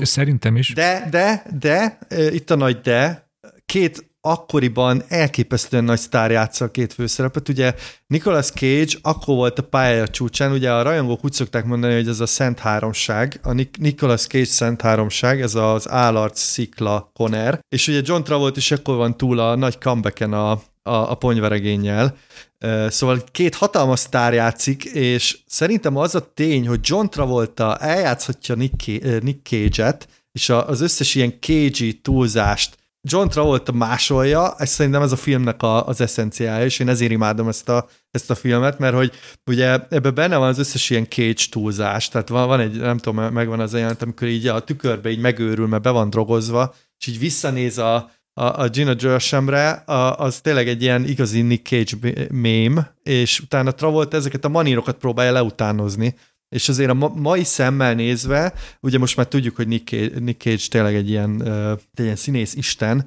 ez szerintem rohadt szórakoztató ezt látni, hogy egy másik hollywoodi sztár megpróbálja ezt a cage manírt valahogy így beépíteni. Ez, ez, ez, ez tökéletes, hogy mondod, erre két dolgot, hogy most a, az adás kedvéért megnéztem egy, egy hongkongi John Woo filmet, a Hard Boiled-ot, a Fegyverek Istenét, és valóban annak az, a nyitó akciójelenete, ott is legalább vagy száz embert lelőnek, kenterbe ver mindent, amit a, aztán ebben a árazban rendezett a John Woo, hogy tényleg neki a, a hongkongi közeg az, az igazi. És a, a másik fontos dolog, hogy, hogy, hogy mi, mi igazán emlékezetes ebből a filmből. Persze jók ezek az akciójelenetek, de én most, amikor leültem a héten újra nézni ezt a filmet, próbáltam visszaemlékezni, hogy, hogy mi maradt meg gyerekként az állatból. Egyébként nem az akciókra emlékeztem, hanem azokra az apró poénokra, amikor, a, amikor már John Travolta a gonoszt játsza, és visszamegy a családjához, és benyit a lányához. Szóval ez, ez, ezek a családi jelenetek maradtak meg, meg hogy, meg hogy milyen poénokat süt el a, az irodában, amikor játsza a rendőrfőnököt. Például amikor szerintem a filmnek kb. a csúcspontja az egy verbális poén, amikor visszamegy ő, ő John Travolta az irodába, ugye már gonoszként, és akkor ő, már túl van pár ő, hősi bevetésen, és hogy mondják neki, hogy az egyes vonalon keres a feleséged, a kettesen az elnök. És akkor annyit válaszol, hogy jó, akkor az elnök várjon, a feleségemmel akarok beszélni. Ez fantasztikus, ez az amerikai akciófilmkészítésnek szerintem ilyen non plus útra ezek az a rövid egysorosok, amiket ide belerak. Hát egyébként az az érdekes, hogy most itt ekésztük ezt a forgatókönyvet, de, de hogy rengeteg olyan ötlet van benne, amit kár, hogy nem bontottak ki tovább, mert hogy itt tényleg arról van szó, hogy a, a, a rendőr és az által üldözött bűnöző, azok valójában te, teljesen ráfügtek egymásra, és egymástól függnek. És ugye itt elindulhatott volna akár egy vígjátéki vonalba is, ahol kiderül, hogy a bűnözőből lesz a legjobb rendőr, és a, a rendőrből lesz a legjobb bűnöző, mert ugye fel, felmerül egy ilyen is, és ugye nem véletlen azért, hogy ennek, a, ennek az ötletnek készült egy, egy sokkal jobb és realistább feldolgozása, ugye a szigorúan piszkos ügyek, amiből egyébként később a Tégla remake csinált a Scorsese, ahol ugye szintén megcserélődnek a szerepek, csak ott azért így realisztikus, hogy ugye a rendőr vagy a mafiózó beépül a rendőrakadémiára, és fordítva, és utána meghalnak azok, akik ezt a cserét egyáltalán tudják. De hogy ebben, ebben, a, ebben a sztoriban, meg ebben az ötletben szerintem már rengeteg lehetőség lett volna, és ez a film csak éppen csak így megkapargatja, hogy mifelé lehetett volna elindulni. Egyébként csomó zicsert nem a film, tehát hogy azt látjuk, hogy amikor a Travolta gonosz lesz, magyarul a Nicolas Cage karaktere költözik bele, akkor, akkor ő valahogy fölveszi ezt a szerepet, és például jó férj lesz belőle, aki rendszeresen szexel a feleségével, mert ugye kiderül, hogy korábban elhanyagolta az asszonyt, és ugye van egy ilyen nagyon, nagyon bizarr jelenet, amikor, amikor megtetszik a saját lánya neki, hát nem a lánya, hanem a Nicolas Cage, illetve a, a Travolta karakterének a lánya, és hogy egy igazi pszichopata kihasználna ezt a helyzetet, de azért gondoltak rá a producerek, hogy basszus azért egy, egy mainstream film azért erős lenne, hogyha azt látnánk, hogy a, az apja kikezd a lányával, és ezért visszafogták magukat. Meg nekem az is furcsa, hogy most hirtelen ő, ő egy ilyen tök jó féresz, miközben az a feleség azért valljuk be egymás közt nem olyan dekoratív, tehát egy 50-es nő, de kihasznál, mi hogy jó fél, ez kihasználja a helyzetet. Persze. Ö, idegenként megdobja egy másik ember feleségét, lenyúlja a, a, a, a lánya cigijét. Szóval nem lesz jó fél. Én, én teljesen más olvasatot láttam annak a családi életnek azért. De én egyébként azt rögtem, hogy a feleség ugye úgy számol be utána a, a férjének, hogy, hogy hát igazából megdugta egy idegen, hogy, hogy így ennyit mond, hogy hát egy hétig férj és feleségként éltünk. Szóval ugye a, a producerek nagyon, nagyon izé piromkodtak, hogy nem azt mondta, hogy úristen, megdugott a terrorista, hanem, hanem hogy, hogy hétig férj és feleségként éltünk. Hát nekem az volt a megdöbbenetes, hogy egy héttel csak el, és egy hét alatt ennyi minden történt. Tehát, hogy azt hittem, hogy itt hónapok telnek el minimum. Hát persze, meg érted, azért utána, amikor megjelenik Nick Cage-ként a, a férj, akkor a, a nő az így elég gyorsan túlteszi magát ezen a problémán, hogy basszus, te teljesen máshogy nézel ki. És meg, meg is csókolja. Igen. Igen. Melyik a kedvenc Nicolas Cage pillanatotok, vagy akár John Travolta? Nekem az, amikor bekerül a börtönbe, és rájön, hogy nem elég őrülten viselkedik ahhoz képest, amilyen pszichopata ez a, ez a gyilkos, és így hirtelen elkezdi merezgetni a szemét, meg fölnevet, de közben ezek igazából fájdalmas, így kell viselkedni, és utána sír is, sír is egy kicsit, sírdogál is egy kicsit, hogy úristen, most mit csinálok. Szerintem, hogyha van, van ilyen Nicolas Cage acting class, vagy ilyen, ilyen ikonikus pillanat, akkor ez az a pillanat, amikor ez a Cage Rage elindul, de sír is, sír is miatt, majd nem, az, amit mondasz, az nem zseniális. Nekem, amikor a tükörben nézi magát bedrogol hozva, és így ilyen, ilyen elképesztően merett arccal így visszafordul, azt szerintem az tökéletes. Ja, igen, amikor bejön a Gina Gershon. Gershon, igen. Igen, igen, igen. Hát én már elmondtam a kedvenc pillanatomat, az, a, az elnök várhat a feleségemmel akarok beszélni, vagy mi ott a szöveg. Ott de az a Travolta de mindegy, persze az is, az is ér. Hát mégis az is a Cage, ugye? ja, hát Travolta is, igen, szóval. Zoli, te már láttad a azt a filmet, aminek az apropóján most újra néztük ezt a, Igen. ezt a klasszikust. Ugye a gigantikus tehetség elviselhetetlen súlya, ami most érkezik a, a magyar mozikba, és ugye a Nicolas Cage saját magát alakítja. Az állarcra is van utalás benne, ugye? Igen, nem is több, és ráadásul zseniális. Most nyilván nem fogom nektek előni, de de van benne egy egészen zseniális pillanat, ami ugye az állarcnak a teljes leképezése. Aha. Akkor még annyit segíts szerintem a, a hallgatóknak, hogy milyen kés filmeket kell még újra nézni, hogyha minél jobban szeretnénk élvezni ezt az új filmet. Hát hivatkoznak a, a Moonstruckra, amit én nem láttam, az ugye a Sherrel, Sherrelt filmje, tehát a, a Sher partnereként játszik. Most állj meg, állj meg, szeretnék tapsol, megtapsolni téged. Látjátok, már ennyire be, beilleszkedtem itt a kanadai közegben, hogy már angol szóvicceket uh, tudok. De egyébként nem, nem nagyon kell, uh, szerintem abban az új Cage filmben az a meglepő számomra, hogy uh, hogy nagyon tisztelettel bánik Nicolas cage és szerintem ez a film ez kimondottan érzelmes abból a szempontból, hogy, hogy Cage karrierére hogy reflektál, úgyhogy ha nem ismerik a nézők a, a, a hivatkozott filmeket, mert elég sokat emlegetnek, attól függetlenül is nagyon-nagyon élvezetes, hát nyilván előkerül még a Conner például, meg a Szikla. Én akkor most már hagyd bele, mert szerintem öntsünk tiszta vizet a pohárba, Zoli, te említetted, hogy ez a híres Nicolas Cage Szent Háromság, a Szikra, a Conner és ugye a most kitárgyalt állarc. Én fele fejtottam a, a listámat, a három film, melyik a legjobb és melyik a legrosszabb a háromból. Nálam Szikra a legjobb, középső Conner, és bizony csak a harmadik. Hát ebből a háromból nálam is így épül fel a, a, a lista, de azt szerintem Számomra nagyon-nagyon örömtől, én nagyon-nagyon szeretem Nick Cage-et, és nem azért, mert hogy ilyen bűnös élvezetként rögnék rajta, hanem szerintem ő egy egészen zseniális figurája a mai, nem is tudom így, a, a, annak a hollywoodi szénának, és nagyon örülök, hogy most enne, ezzel az új Cage filmmel kapcsolatban egy ilyen rehabilitáció féleség indult meg, hogy most már nem csak röhögünk rajta, hogy hú de jó mémek vannak, hanem nagyon sokan, nagyon sok helyen elmondják, hogy, hogy mennyire tisztelik egyébként Nick Cage-et, és hogyha még nézitek egyébként a filmográfiáját, ami egészen elképesztő, akkor, akkor itt nagyon-nagyon sok jó alakítás van ö, minden évtizedből, szóval... Hát Zoli, említetted a Moonstruckot, amit még nem láttam, ezt én pont tavaly néztem meg, és az egy, az, az egy kifejezetten kellemes, romantikus komédia. Igen, de hogy meg ugye beszéltünk a Cohen sorozatban is ugye a, a Raising Arizonáról, de hogy, de hogy nagyon sok olyan film van, amit szerintem újra kéne nézni, és fel lehetne fedezni. Én most, amit felírtam magamnak, azt is kb. amikor kijött, akkor láttam, szerintem azóta soha többé.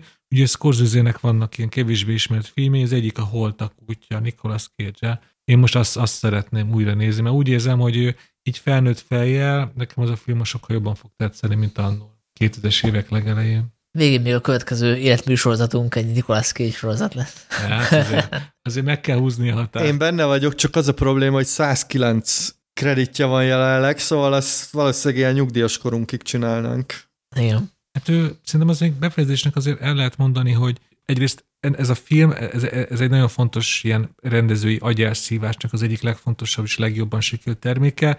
Ugye Hongkongból is több rendezőt ugye elszívott Hollywood, ugye Ringo Lam is többet rendezett ott, ilyen, ilyen Jean-Claude Van damme dolgokat. Ezek általában mindig azt lehet róluk olvasni, hogy ezek, hogy mindig elmaradnak a, ezeknek a rendezőknek a, az otthoni filmjeitől. És e, e, ezek között a rendezők között talán John Woo volt az, aki, aki tényleg Amerikában is a leginkább meg tudta találni a számítását, és nem láttam minden amerikai filmjét, de szerintem az állat lett a legjobb. Ugye előtte például a Résa Pajzsont csinálta, meg neki is van egy Jean-Claude Van Damme most. Igen, a tökéletes célpont. Ö, meg ugye után, ezután csinálta a Mission Impossible 2-t, ami ami elképesztően durván túl van tolva, meg stilizálva. Igen, az, az, hát az, az, nem, az, az nem jó film, na. De én azt mondom, hogy aki, akit érdekel John Woo, az tényleg a, a, az általad is említett Hardboiled, a Better Tomorrow egy és kettő, és a, és a Bérgyilkos, a Killer.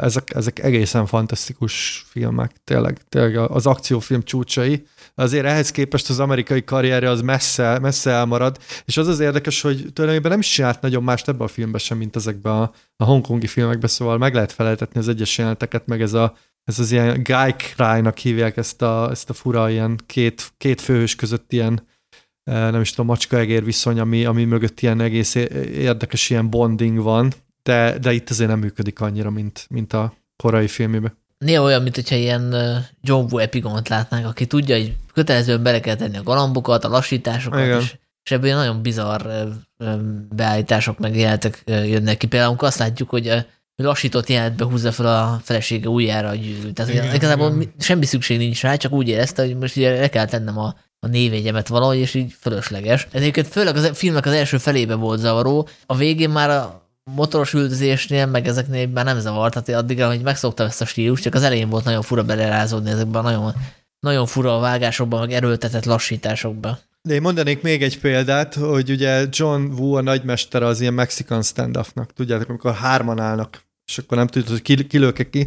Na most, mivel ez egy hollywoodi film, itt úgy érezhető, hogy akkor ezt így egy kicsit meg kell, meg kell, meg kell Gyökre. gyökre, és tényleg gyökre emeli, mert itt egy ilyen, nem is tudom, hatan állnak fel egymással szemben az egy adott jelenetben, és eh, hát nem tudom, szerintem nincs ember, aki azt tudja követni, hogy ott kikit lő le, csak ugye a végén látjuk, hogy hát fú, hogy, hogy nem a két, két főszereplőnk élte túl a, a, nem tudom, ez nem is stand-up, ez ilyen hatos, hatos felállás. Viszont uh, bűnös élvezetként szerintem ez így tök jó, tehát hogy Abszolút. én szívesen újra nézném ezt nagy vásznon, úgyhogy egy olyan moziba be lehet vinni mondjuk söröket is, és, Ja, és bármikor, közben a haverokkal bármikor. igen, kommentálni meg. De talán még az lehet érdekes, hogy most valaki talán az adásunk után így újra nézi a filmet, ezt nagyon köszönjük, ne hagyja abba, míg a Youtube-on keresse meg az alternatív befejezést, mert nagyon fontos, hogy ugye az ebben az adásban beszéltünk a, a játékosról, és a, a Altman film ugye abból is viccet csinál, hogy, hogy tényleg ilyen szentírásként kezelik Hollywoodban a, a tesztvetítések eredményét, és azt szerint újra és újra szabják egy filmnek a befejezését, és bizony az állarccal is ez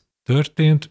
John Woo csinált hozzá egy ilyen ambivalensebb befejezés, ami nem teljes happy end, és akkor direkt nem mesélem el, érdemes meg, megkeresni ezt ő a videó megosztó oldalakon. Ez nyilván a közönségnek nem tetszett, ő totál happy endet akartak, és ezért ő, elég sok pénzből leforgatták a most látható boldog befejezést, és az egésznek egyébként a, a dupla csavarja, hogy amit utólag forgattak le a filmet, az amúgy az eredeti befejezés a forgatókönyvből, amit a John Woo megváltoztatott, de aztán visszatértek az eredeti, tudom, a két amerikai forgatókönyvíró írt. De egyébként nem tudom, hogy ez mennyire szándékos, vagy, vagy nem, de az a befejezés, az szerintem ilyen a túl van az önparódia határán, tehát ott ilyen a, a, a besütő napfényben Ja, teljesen. lassítva, és akkor uh, még a, na mindegy, szóval vicces. Tényleg bűnös Hát az, élvezet. a, a, igen, az a melodráma paródiája. igen, kb. igen, igen. Jó, még valami? Hát szerintem engedjük le ezeket a galambokat. Szép volt. Hát elegánsabb lett volna, hogyha hagyjuk, hogy a hallgatók nevessenek, de így is jó. És akkor folytatódik a Coen sorozatunk, a Coen testvéreknek azzal a filmjével, ami nagyon sokak szerint a, az eddigi főművük, ez pedig a Nem védnek való vidék, amit egyébként a sokak által leggyengébbnek tartott filmjük a Betörő az albérlőm után készítettek el, és ez a vezeklés annyira jól sikerült, hogy rögtön kaptak is egy Oscárt, sőt többet is, mert ugye a forgatókönyvéri Oscárt is megkapták, illetve a Javier Bardem is kapott egy ö, színészi Oscárt, és ö, ez a film abban a szempontból is különleges, már mint túl az Oscaron, hogy ez az első ö, regényadaptációjuk, a Cormac McCarthy azonos című regényét adaptálták. Nagyon fontos, hogy igen, hogy ez az első klasszikus regényadaptációjuk, de azért mert voltak olyan filmek, ahol eléggé támaszkodtak ugye korábban megjelent regényekre, ugye az O Brother Berardónál ugye meg kifejtettük ugye, hogy ugye Homérosz, és hát a Miller's Crossingnál is ugye több régi Dashiell Hammett könyvet kereszteztek. Igen. De valóban ez az első olyan, amikor van egy könyv, és van egy film, és ez egy nagyon hű adaptáció tudtommal, de erről majd biztos többet is fogunk beszélni. Igen, és hát a maga a történet az igazából teljesen beilleszthető az ő kedvenc eh, motivumaik, meg a eh, történet sablonaik közé, mert hogy itt is arról van szó, hogy eltűnik egy pénz, és meg akarják találni, és itt is van valaki, akit megkísért, egy kis ember, akit megkísért a, a, a nagy vagyon, a nagy meggazdagodás lehetősége, ugye erről szól a Fargo is, a véresen egyszerű, tehát hogy Igen. Nem, azt akartam mondani, hogy mondtad, hogy ugye a legrosszabb filmik után jöttek a legjobb, vagy jöttek ki ezzel a legjobb filmmel, és most, hogy így nézzük ö, egymástán a filmeket, nekem most így hirtelen ez összeállt, hogy itt tényleg arról van szó, hogy visszatértek ahhoz, amiben nagyon jók, és azt szerintem a véresen egyszerű és a Fargo a- az életműben tényleg ilyen, ilyen oszlopok, amik, amiknek ez egy folytatása ez a film, mert hogy tényleg ugyanarról van szó, vagyis a nagyon hasonló dolgokról van szó, és ezt variálják még jobban. Hiába ez egy Cormac McCarthy regény, azért, azért az alapmotívumai tényleg nagyon hasonlóak. A... igen, hát tehát hogy annak, aki esetleg, annak a két embernek, aki esetleg nem látta a filmet, Ugye arról van szó, hogy van egy Llewellyn Moss nevű fickó, aki a Texasban a Rio Grande közelében vadászik, és rábukkan néhány terepjáróra, ami körül hullák vannak elszórva, és kiderül, hogy ott egy egyfajta heroin üzlet zajlott volna le, de hát valami rajtaütés történt, és valaki elmenekült a pénzzel, de nem jutott sokáig, mert hogy ő is meghalt, és a Llewellyn megtalálja ezt a pénzt, magához veszi, aztán később vesztére visszatér a tett helyszínére, amikor jönnek a, a drognak vagy a pénznek a jogos tulajdonosai, és majdnem elkapják, kiderítik, hogy hol lakik, és hát őt elkezdik üldözni, egyrészt mexikói gangsterek, illetve egy nagyon félelmetes figura, akit a Javier Bardem alakít, az Anton Chigurh, és gyakorlatilag erről szól az egész történet, hogy menekül, próbálja a feleségét is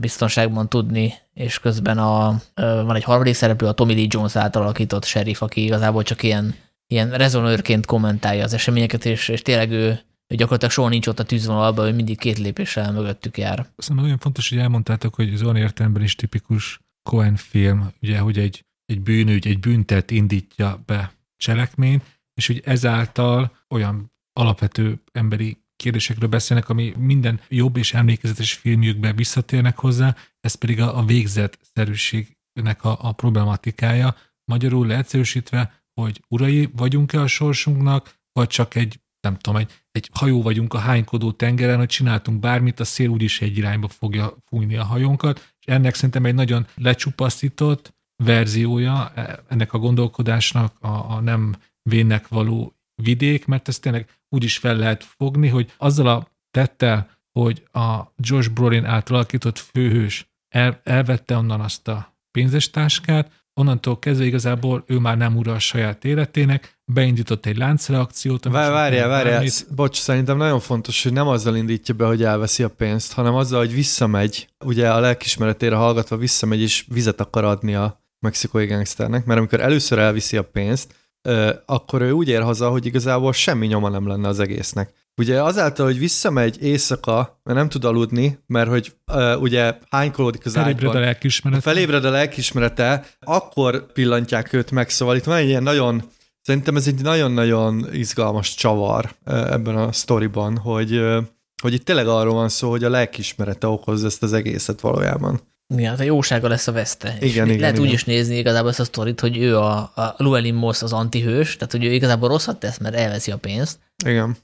De hogy van benne egyfajta mégis csak jóság, hogy veszük, vagy emberség, és van a gonosz, a megtestesült démon, ez a Sugar, aki egy ilyen pszichopata, akinek tényleg nincsenek ilyen emberi tulajdonsága. tulajdonsága, igen, és van a, a, a sheriff, aki meg egy hős típus lenne, egy klasszikus westernben, de hát ő már túl öreg, tehát ő nem tudja ezt a funkciót betölteni, és én hú, nem is tudom, hogy hol, de olvastam egy értelmezés, hogy igazából itt azt látjuk, hogy a klasszikus westernnek a toposzait ötvözik a film noáréval. Mert ugye a film noárban ilyen kiábrándult figurák vannak, az arról szól, hogy, hogy mindent eláraszt a, a, bűnözés, a korrupció, tehát hogy már igazából nincsenek, ilyen ember, nincsenek emberi értékek, és, és tényleg minden a rom, romlásba megy, és közben van a western mítosz, ahol van egy hős, akinek meg kéne mentenie a végén a, a, a, a falut, és el, ellovagolni a naplementébe, itt meg ezek a figurák nincsenek, tehát mint hogyha a szegény Tommy Lee Jones beletettük volna egy film noárba, egy neonoárba, klasszikus western hősként, ahol nem találja a helyét. Hát ugye szerintem ez fontos, hogy ez tényleg egy Cormac McCarthy regényből van, és én egyébként nagyon-nagyon szeretem Cormac McCarthy-t, és végig toltam a, a magyarul megjelent könyveit. Ezek mindig a határvidéken játszódnak, és nem csak a szó konkrét értelmében, hogy a mexikói, amerikai határon, hogy ez a Texasnak ez a nyugati uh, része, ami egy elég uh, lepukkant vidék, ugye aki látta a Hell or High Water-t, az így nagyjából el tudja képzelni, hanem ez olyan szinten is határvidék, hogy ugye itt még a régi erkölcsök azért valamennyire élnek, szóval ez nem egy ilyen liberális New Yorki környezet, hanem itt tényleg ez, a, ez az ős western, ez a nyugati, nyugatra menő ember mítosza él, de már itt a, az új idők szava benne van, és tényleg ezek az értékek tűnnek el, és gyakorlatilag erről mesél, hogy, hogy már nincsenek meg ezek a klasszikus hősök, hanem, hanem itt átveszi a, a modernitás elmossa ezeket a szerepeket. Ugye az is érdekes a filmben, hogy csak egy helyen látjuk azt hiszem, hogy ez 1980-ban játszódik, tehát ez nem egy kortás történet abban a szempontból, hogy nem a 2007-ben játszódik, amikor a film kijött, hanem ez igazából még így is visszamegy, és még így is azt állítja, vagy azt mutatja be, hogy, hogy ugye Tommy Lee Jones által játszott karakter az, az szeretné tudni, hogy milyen volt annó sheriffnek lenni, de hogy már, már ő sem tudja ezt képviselni. Szól, hogy te, mint Cormac McCarthy értő olvasója, mert én csak a, ezt az egy olvastam el most az adás kedvéért, szóval hogy te, mint aki jobban ismeri az írót, mit gondolsz arról, hogy ez most Tommy Lee Jones karakter egy rezonőr, aki azt mondja, amit a Cormac McCarthy is gondol, vagy, vagy azt azért eltávolítja magától ezt a karaktert, mert hogyha ha ő tényleg ezt gondolja, akkor az nekem egy picit ilyen boomeres dolog, ez, ez, a, ez a régen minden jobb volt felfogás, ami egyébként nem is igaz. Hát szerintem ő azért valamennyire boomeres ebből a szempontból. Ugye most Cormac McCarthy az konkrétan 88 éves jelenleg, és szerintem... 2005-ben írt a regényt. Igen, igen, igen. Szóval, hogy ő, ő nyilván vonzódik ez a vidékhez, de azért én azt gondolom, hogy minden, mind a három karakter valamennyire tehát ezek ilyen arhetipusok. Szerintem ő ennek a vidéknek a lelkét keresi, és nem véletlenül az a címe a könyvnek, meg a filmnek is, hogy nem védnek való vidék, mert itt a maga ez a vidék, ahol játszódik, ez nagyon fontos szereplője a, a filmnek, és szerintem a Koenék ezt nagyon jól elkapják, ugye nagyon sok időt töltünk a, a hosszú, lassú, lassú jelentek vannak, amikor ezt a, ezt a környezetet szippantjuk be. Többször reflektálnak is erre, hogy hogy hát ez a vidék valójában mindig ilyen volt. Most én előugrok egy pillanatra, de majd a, nyilván a film végéről fogunk beszélni. Most csak annyit, hogy ugye ott van egy ilyen, ahol a nagybá, azt hiszem a nagybátyjával beszélget, és hogy ott igazából ennyire expliciten nincs kimondva, de hogy ott a nagybátyja azt próbálja neki elmondani, hogy igazából már az ő idejében is, is nagyon szar volt. Tehát, hogy nagyon kegyetlenek voltak a bűnözők, és hogy nem igaz az, hogy most minden rossz lett, és akkor jobb volt, mert hogy mindig is, mindig is a kegyetlenség, a bűnözés, az embertelenség uralkodott. Tehát, hogy valamelyes megszáfolja ezt a, ezt a fajta tételt. Ez igen, azért akartam visszareflektálni arra, amit kérdezte, hogy Cormac McCartney akkor vajon melyik, és szerintem ő, ő, ő, kétkedik is ebben, hogy minden jobb volt régen. A film végi álom is, amit elmesél, az is hasonló dolgokat pendít meg, hogy ugye Tommy Lee Jones lehet, hogy kiábrándul ebből az egészből, vagy, vagy, meg, vagy belefárad, de azért ott, ott elhangzik, hogy a, a, például az apja az nem élt ilyen sokáig, tehát itt, itt ez egy ilyen szerintem nagyon szürke nem lehet ilyen egyszerűen meghúzni a határokat, és hát ez, ez a zseniális ebben a filmben. Ha belegondoltuk, hogy a szereplők sorsai hogy alakulnak, az egy nagyon, szerintem nagyon szembe megy azzal, a, amit előzetesen gondolnánk, hogy fog történni. Na akkor most elmondom, hogy miért zseniális a film, és miért nem az, szerintem. Oké. Okay. És hogy miért nem, miért nincs benne a Kenneth 3 Cohen filmemben. Hallgatlak. Hát ugye elmondta, hogy elolvastam a regényt, és szerintem ez az a film, ahol a regény el, elolvasás az nem biztos, hogy segíti a filmélményt, mert hogy tényleg az van, hogy itt 98%-ban követik a cselekményt, a dialógokat is 90%-ban, és egyébként egy tök jó adaptáció, tehát ami változtatást ők eszközöltek a regényhez képest, az, az mind javított a regényen, illetve a regénynek a, az üzenetét, meg a, a szellemiségét erősítette. Tehát, hogy ez egy csillagos ötös adaptáció de mivel elolvastam a könyvet előtte most, és a, a filmnek a cselekményére már nem emlékeztem annyira, mert most láttam csak másodszor, így amikor néztem a filmet, akkor annyira már nem tudott lekötni. Persze nyilván azt figyeltem, hogy milyen a színészválasztás, hogyan rekonstruálták a regénynek a jeleneteit, és tök jó, csak hogy már nem kötött le, mert hogy, ez, mert hogy az egész sztori, ez egy nagyon ilyen procedurális, tehát hogy, hogy azt látjuk, hogy hétköznapi cselekvéseket, meg, meg látjuk részletesen például, ahogy Llewellyn megvásárol egy ilyen sátorrudat, és akkor azt lefűrészeli, össze, összeeszkábálja, és akkor azzal kihalásza a csomagot, amit betett a szellőzőbe, tehát hogy ami, ami tök érdekes, hogyha mondjuk először látod a filmet, és izgulsz a karakterek sorsait, de ha már előtte elolvastad épp a regényt, akkor, akkor már kevésbé izgalmas. Pontosan azért, mert hogy kevés, kevés dolgot tesz hozzá a regényhez. Tehát ezzel most nem azt mondom, hogy nem jó film, hanem hogy nem ideális újranézéshez szerintem. Tehát, hogyha újra akarnék nézni egy Coen filmet, akkor nem ezt a filmet nézném újra. Én akkor hagyd cáfoljalak meg, mert én ezt a filmet most láttam szerintem ötödjére, vagy hatod, tehát én ezt a filmet sokszor, sokszor láttam, és nekem, én, én, engem mindig Tehát egy filmbuzi vagy, Zoli. Hát mit te nem vagy az? Hát jó, de ezek szerint akkor én nem vagyok Cormac McCarthy rajongó. Jó, lehet, hogy nem vagy. Csak azt akartam mondani, hogy engem nagyon beszippant ez az atmoszféra, ez a vidék. Nyilván van egy ilyen vonzódásom is ez a fajta Amerikához, ami, most vagy, vagy létezik, vagy nem, nem tudjuk, én nem jártam még arra, de például ez említett jelenet, én ezt azért szeretem, mert nagyon jól megragadja ezeknek a moteleknek a bizarr hangulatát. Szóval én, én ezt a, ez a film egyébként nem olyan hosszú, tehát ez egy két órás film, ha jól emlékszem. Persze, de érted, a sztori az egy csomó helyen kihagyásos, tehát például nem látjuk a, a leszá- nem látunk egy csomó leszámolást. Úgyhogy én az elméletek... Hát a regénybe se. Persze, persze, csak hogy azt mondom, hogy szerintem nem sztori központú ez a film. Persze van, van egy ilyen csavaros sztori a háttérben, hogy, hogy ki kit ver át, meg hogy, meg stb. De, de inkább szerintem a, itt, a, itt ez, a, ez az atmoszféra szippant be. Ja, Dénes, én arra lennék kíváncsi, hogy te, aki nem olvasta a regényt, hogy mondj egy olyan dolgot, amit szerinted a Koenig tettek hozzá a sztorihoz, vagy, a, vagy dialógus, vagy bármi, ami valószínűleg nincs benne a regényhez, és ami tipikus ilyen Koenes jegy. Hát most az a baj, hogy... Figyelj, gondolkozz nyugodtan. Nem kell gondolkoznom, mert ugye olvasgattam a filmről, és tudok konkrét példákat erre, amiket különböző tanulmányokban, vagy például abba a könyvbe írtak, ami most ott van a Sanyi előtt, és most a hallgatók nem látják, csak én most rámutattam. Szóval tudok, tudok. Például ilyen, ilyen ismétlődéseket raktak bele, amikor jobban kiemelni motivumokat, hogy, hogy amikor a film elején ugye Javier, Javier Bardem karaktere miatt kivégezni az útszélén a, a sofőrt, ugye azt, azt mondja neki, hogy hold still, maradj mozdulatlan, és aztán úgy teszi oda hozzá Hát magyarul nem tudom, hogy fordítják ezt a kettle gun-t. Tudják ezt így magyarul? Az, ő, az bika ölő.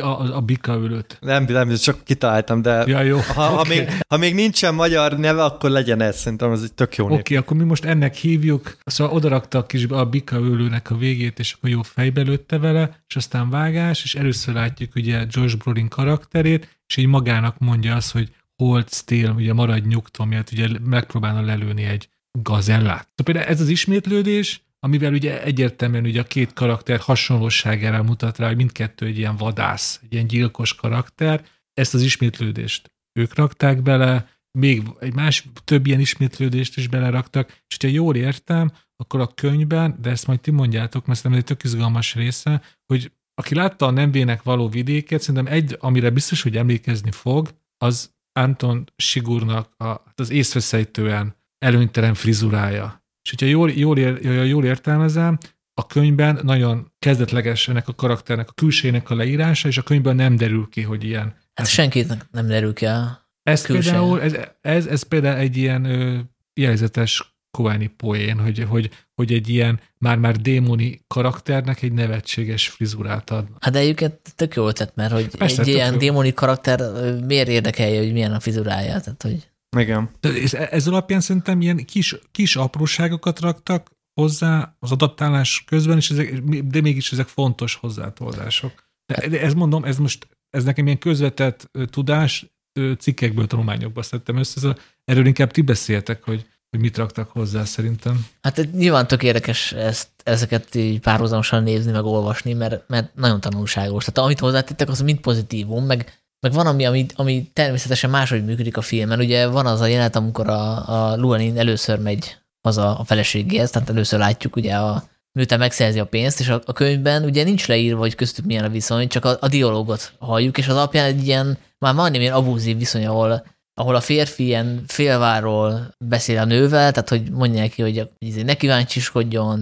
ne, ne foglalkozzon semmivel, tehát semmi információt nem ad át neki, tehát egy nagyon goromba a figura, és a filmben ez egy máshogy jön át, mint egy ilyen évődés lenne. Igen. Tehát, a, tehát a filmből lejön, hogy ők, ők tényleg szeretik egymást, míg a, míg a regényben, amikor ezt olvastam, akkor, akkor nem értettem, hogy, hogy ez a fickó, ez miért van ezzel a nővel együtt, hogyha ennyire nem szereti, meg ennyire nem hajlandó beszélgetni vele. Én, én most arra szeretnék visszacsatolni, meg kicsit azért meglepett a kritikáda a filmmel kapcsolatban, hogy, hogy legalábbis a könyv olvasása után rögtön ez a, ez a procedurális része, hogy tényleg olyan sokáig látjuk azokat a tetteket, hogy összerakja a sátrat, bla bla bla.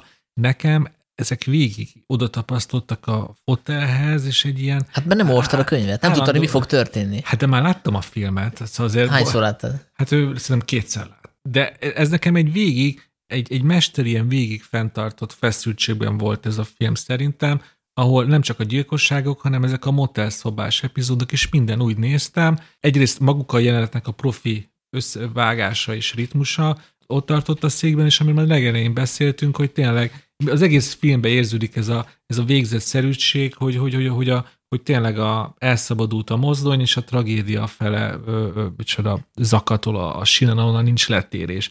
És ezt itt tényleg így, így sokat gyára is így megkövülve néztem. Magyarul ebből azt akarom kihozni, ez tényleg szerintem az elmúlt évtizedek egyik legjobb amerikai thrillerje, mert szerintem a feszültséggel úgy bánik, hogy nagyon kevesen. Én inkább a szikáriót tudom még ezen a szinten mondani, a, a, a, a, a feszültséggel így bánik a rendező. A, a westernre már nem akarok visszatérni, de ez, hogyha még westernként nézzük, pontosabban ez, ez egy modern western, abban is szerintem csúcskategóriás, erről már ti beszéltetek, sokat tényleg ez a táj és az ember kapcsolatáról, nem nagyon sokat elmond, és a, meg arról, hogy, a, hogy egy modern környezetben egy western hős az mennyire hát impotens. Mert ez, ez, ez, ez számomra tök érdekes, hogy ti is mondtátok, hogy Tommy Lee Jones karaktere, a western hős, a Coeni filozófiával szemben, ami ugye a végzetszerűség, hogy nem lehet eltéríteni azt a mozdonyt, tehetetlen. És ez egy szerintem egy nagyon, nagyon fontos és újszerű gond. És uh, szerintem az is érdekes, hogy elvileg ő ugye az egyik főszereplő, de relatív azért keveset van jelen a filmben. És akkor is ugye az események után megy, tehát hogy amikor megkísérel uh, elő, elé menni és megmenteni valakit, akkor sem sikerül neki, tehát ő egy telj, teljesen drámai karakter ebből a szempontból. De én még arra akartam csatlakozni, Sanyi, hogy, hogy ez, ez, ez a legjobb Coen filme, meg hogy, meg hogy hol van ez a listán. Én abban egyetértek veled, hogy szerintem ezt a filmet nehéz, hogy mondjam, ez a film ez annyira profi, meg annyira, annyira tökéletesen csiszolt, hogy, hogy én is nehezen mondanám azt, hogy ez a, ez a legjobb olyan film, mert hogy, mert hogy ez, ebben, ebből hiányoznak ilyen, ebbe azért nincsenek ilyen szabálytalan dolgok, hanem ez tényleg, tényleg egy ilyen nagyon kidolgozott. Hát minimalista. Hát minimalista is, igen, de közben meg azért ilyen epikus is, tehát ez a kettő lehet, hogy nem jön össze, de, de tényleg annyira, annyira kapod ezt az egész ilyen, nem is tudom, már-már ilyen biblikus hangulata van.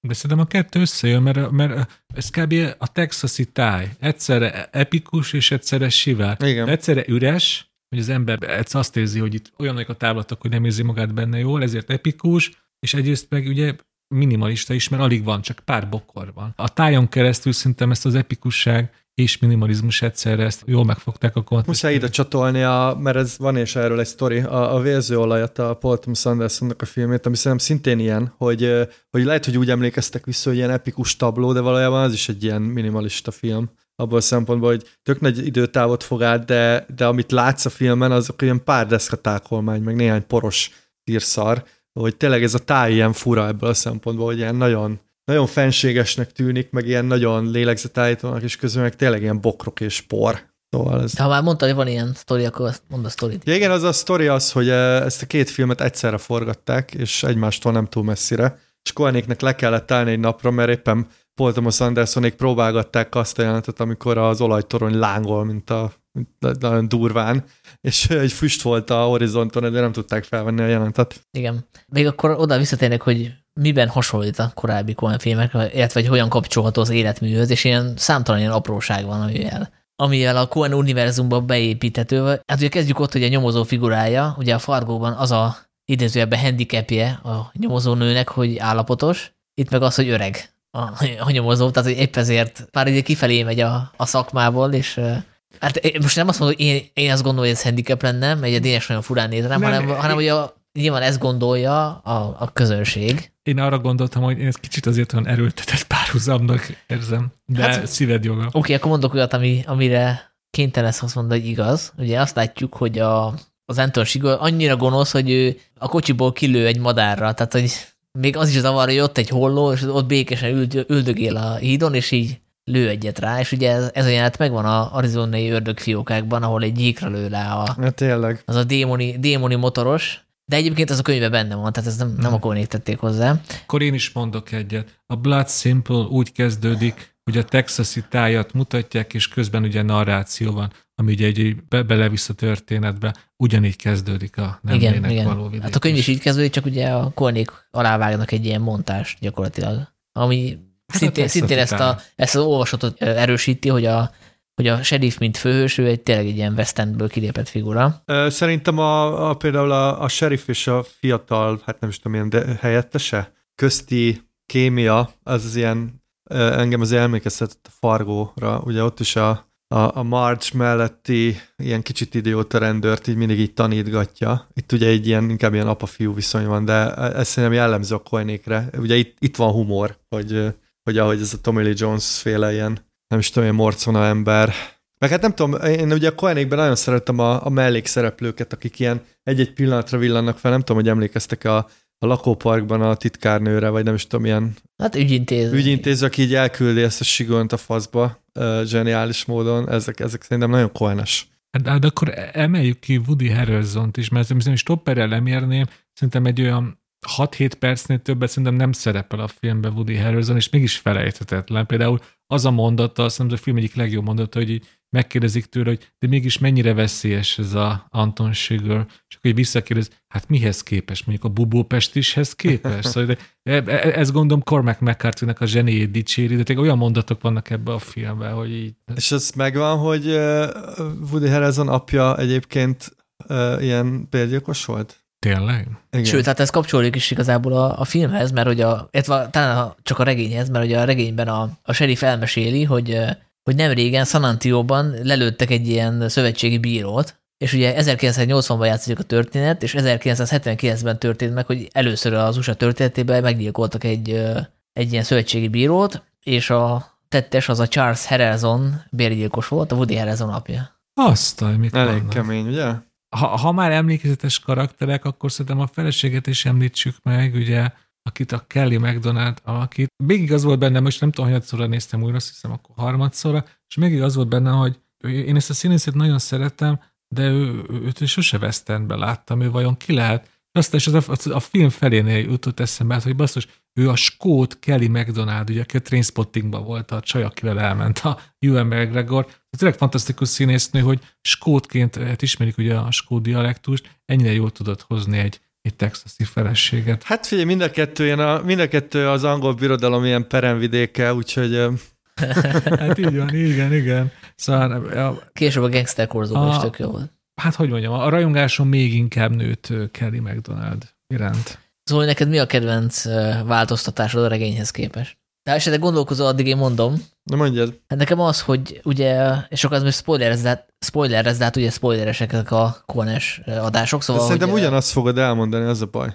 Mint te? Igen. Hát ugye a, a filmben nem derül ki, vagy hát nem biztos, hogy a, a Sigor az megszerzi a pénzt. Ja, akkor én nem erre gondoltam. Ez a regényből kiderül, hogy megszerzi, sőt, az is kiderül, hogy ő megtalálja azt az embert, akihez ez a pénz tartozott, visszaadja neki, és, és egyfajta ilyen üzletet ajánl neki. És szerintem a Kornék verzió sokkal jobb, mert az ő, ő verziójukban a sugart igazából a pénz nem érdekli annyira. Őt a, az elvek érdeklik, a saját elbaszott elvei, tehát hogy ha például földom egy pénzt, érmét, akkor köti magát ahhoz, amit, amit a, a pénzfeldobás eredményez, meg hogyha valakinek megígéri, hogy megölöm a feleséget, hogyha nem teszed ezt meg, akkor megöli a feleségét.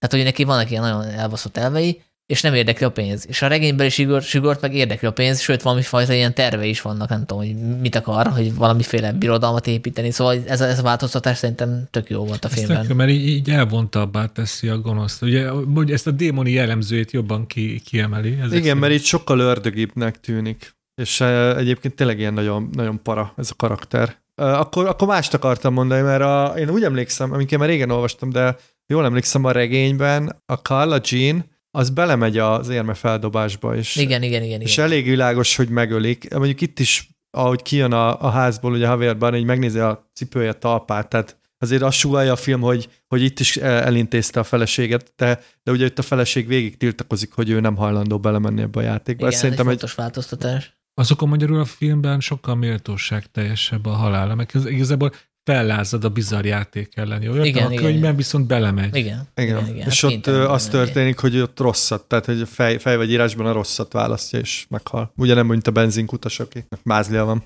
Amúgy egyébként szerintem én ezért tartom a, az egyik legsötétebb, talán már nihilistább filmjének a, a Coen testvéreknek, mert azt látjuk, hogy annyira romlott a világ, hogy itt már a főgonoszról lehet egyedül elmondani azt, hogy hogy következetesen kiáll az elvei mellett. Mindenki más ugye egy ilyen, e, ilyen hogy mondják ezt, ilyen számító ember, aki mindig változtatja úgy az elveit, hogy épp neki jól tetszik. Anton Sigur karaktere meg, ha más nem, azt el lehet róla mondani, hogy ő, amit elképzelt, hogy ő hogyan fogja leélni az életét, azt a legutolsó centéig beváltja, és mindig ugyanazt csinálja, amit elvárunk tőle.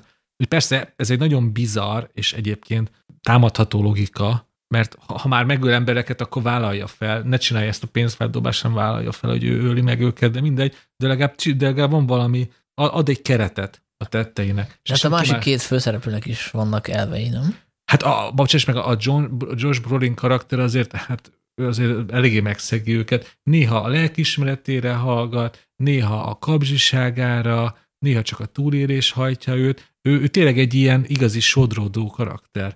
A Tommy Lee Jones, ő, ő pedig meghasonlik. Ugye neki megvan ez, a, amiről beszéltünk, ez a vadnyugati, magányos hős elképzelése, hogy a bűn ellen harcol, és aztán szép lassan rájön, hogy őhez kevés, és visszavonul. ő, ő is meghasonlik. Egy, egy, egy egyedül Anton Sigura az, a, a, aki nem változik, hanem kitart a, a saját elgondolása mellett. Igazából, a, ha már, ha már spoilereztetek, vele ugye annyi történik, hogy mindig azt látjuk, hogy ő azért nagyjából irányítja a cselekményt, általában ő a vadász, és ő hajtja a vadat, és ő irányítja a más emberek sorsát, és a végén látjuk azért, hogy néha azért a véletlen őt is meg tudja tréfálni, ugye egy autóban esetben vesz részt, és majdnem meghal. De az már nem derül ki a filmból, hogy ez vajon változtat-e a gondolkodásán, vagy sem. Az már ránk van, ránk van bízva, hogy vajon... Szerintem nem. Ugye ez a karakter abban a szempontból nagyon para, hogy, hogy ez egy nettó sziopata. Tehát, hogy őt nem, nem kötik a, az általad követett ilyen morális, vagy, vagy bármiféle. Neki van egy, van egy saját belső törvényrendszere, vagy ilyen elméletei, vagy elvei, amik persze nagyon szigorúnak tűnnek, de azért na- nagyon para, hogyha valaki tényleg... Akkor szerinted egy ilyen karakter sose fog azon elgondolkozni, hogy hoppá, azért a véletlen engem is meg tud tréfálni, és bármikor elüthet egy autó. Nem, nem, mert az ő, ő szemszögéből ez, ez, egy, ez teljesen rendben van. Sőt, hát pont azt erősíti meg, hogy akkor igenis eldönthető érmefeldobással az, hogy ki él meg, ki hal meg. Mert én is része vagyok ennek. Ide kapcsolódik egy trivia, hogy 2018-ban készült egy ilyen felmérés, pszichiáterek 400 filmet tanulmányoztak, és 126 ilyen pszichopata karaktert, és közülük a Anton Sigort választották ki, ami az a felkiáltásra, hogy ez a legpontosabb bemutatása egy pszichopata karakternek. Akkor szerintem beszéljünk, a, beszéljünk arról, hogy a film szerkezetében, a műfajhoz való viszonyában hogyan hogyan illeszhető be a Cohen életműbe, mert, mert itt is azt látjuk, hogy bizonyos műfajokkal flörtöl, és aztán hát elég durván a, a néző elvárásait kicserezi, finoman szólva.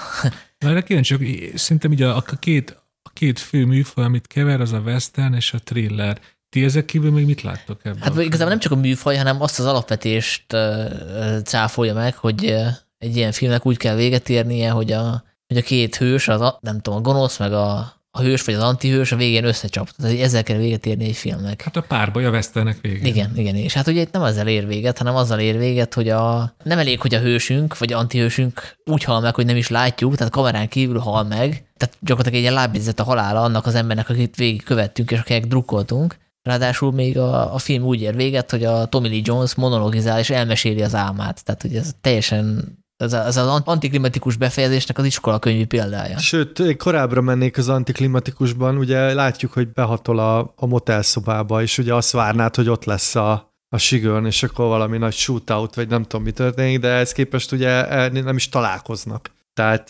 teljesen, igen, teljesen szembe megy ezzel a fajta igen, egyébként ott van egy ilyen érdekes vizuális motivum, hogy amikor belép, akkor hátulról világítja meg a, a fény, és a, az alakja rávetül a, a falra, és azt látjuk, amit a western filmben szokott lát, szoktuk látni, hogy ott áll a hős, ott van a pisztoly a kezében, és ott lógnak a kezei a, a lába mellett, mint hogyha ilyen párbajra készülne, de hát ugye a párbaj elmarad, mert hogy ott nincs senki. Nincs kivel párbaj. Igen, igen, igen, tehát hogy ez, egy, ez is egy ilyen ügyes kiforgatás az elvárásoknak.